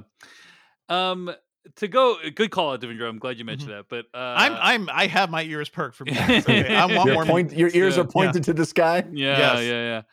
I do also just want to say, like, I think you know, t- to follow on Jeff's point, I think the movie was trying to say something about like how uh, Ram- Queen Ramonda and Shuri and like Namor. I think like my understanding is they're supposed to represent like different ideas or concepts of grief, you know, as kind Mhm, of or mhm. different stages of Yeah. grief, different Right, ways yeah. of dealing with grief. Right. And I get that that's what the movie's trying to do. I don't think it fully landed for me, just because it was trying to do so much stuff, right? Like Mhm, but th- mhm. as you said, Jeff, I think you put it well. Like, there's so many interesting things in the movie, you know, and that's one of them. The idea that like here are three different characters who are dealing with grief in different ways, but it all just gets kind of lost in a muddle for me, unfortunately, like Mhm. thematically. Yeah. Um, but at the end of the day, it's it's a movie where like I'm I'm so impressed at the effort. Uh, I did Yeah. love the movie. This is probably not a movie I'm going to revisit again. Um, but I'm so impressed I at mean- the effort that they were able to pull this off at all that I, I can't help but admire it and, and recommend that you see it. Go ahead. I Jeff. agree. And I, and you guys have both uh, compared it to Iron Man 2 and Thor 2. And I think it's far superior to either of those. Absolutely, it- it is uh, a better sophomore movie. It just feels like it Uh, has I, the same. I, I understand creakiness. comparing Mhm. it to you know a second film difficulties, but I think it is far more watchable and more interesting and has more to do and more to say than either of those movies. All right. Well, at the end of the day, it's really impressive that Ryan Coogler made a movie. I'm going to just take us to the end, folks. Here we go. Uh, you can find more episodes of this podcast at thefilmcast.com. You can email us at slashfilmcast at gmail.com. Our theme song comes courtesy of Tim McEwan from The Midnight. Check out his new band, Varsity Blue.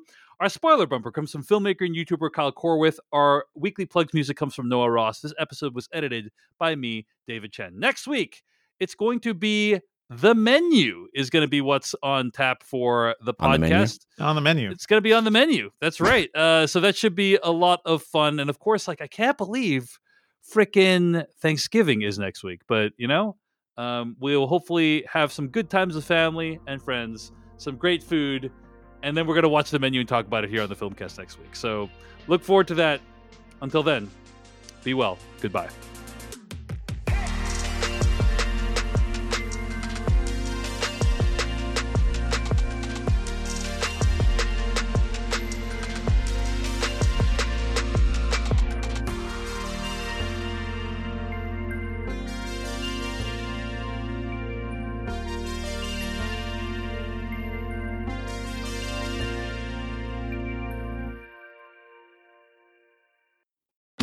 Join us today during the Jeep Celebration event. Right now, get 20% below MSRP for an average of 15178 under MSRP on the purchase of a 2023 Jeep Grand Cherokee Overland 4xE or Summit 4xE. Not compatible with lease offers or with any other consumer incentive offers. 15,178 average based on 20% below average MSRP from all 2023 Grand Cherokee Overland 4xE and Summit 4xE models in dealer stock. Residency restrictions apply. Take retail delivery from dealer stock by 4 1. Jeep is a registered trademark.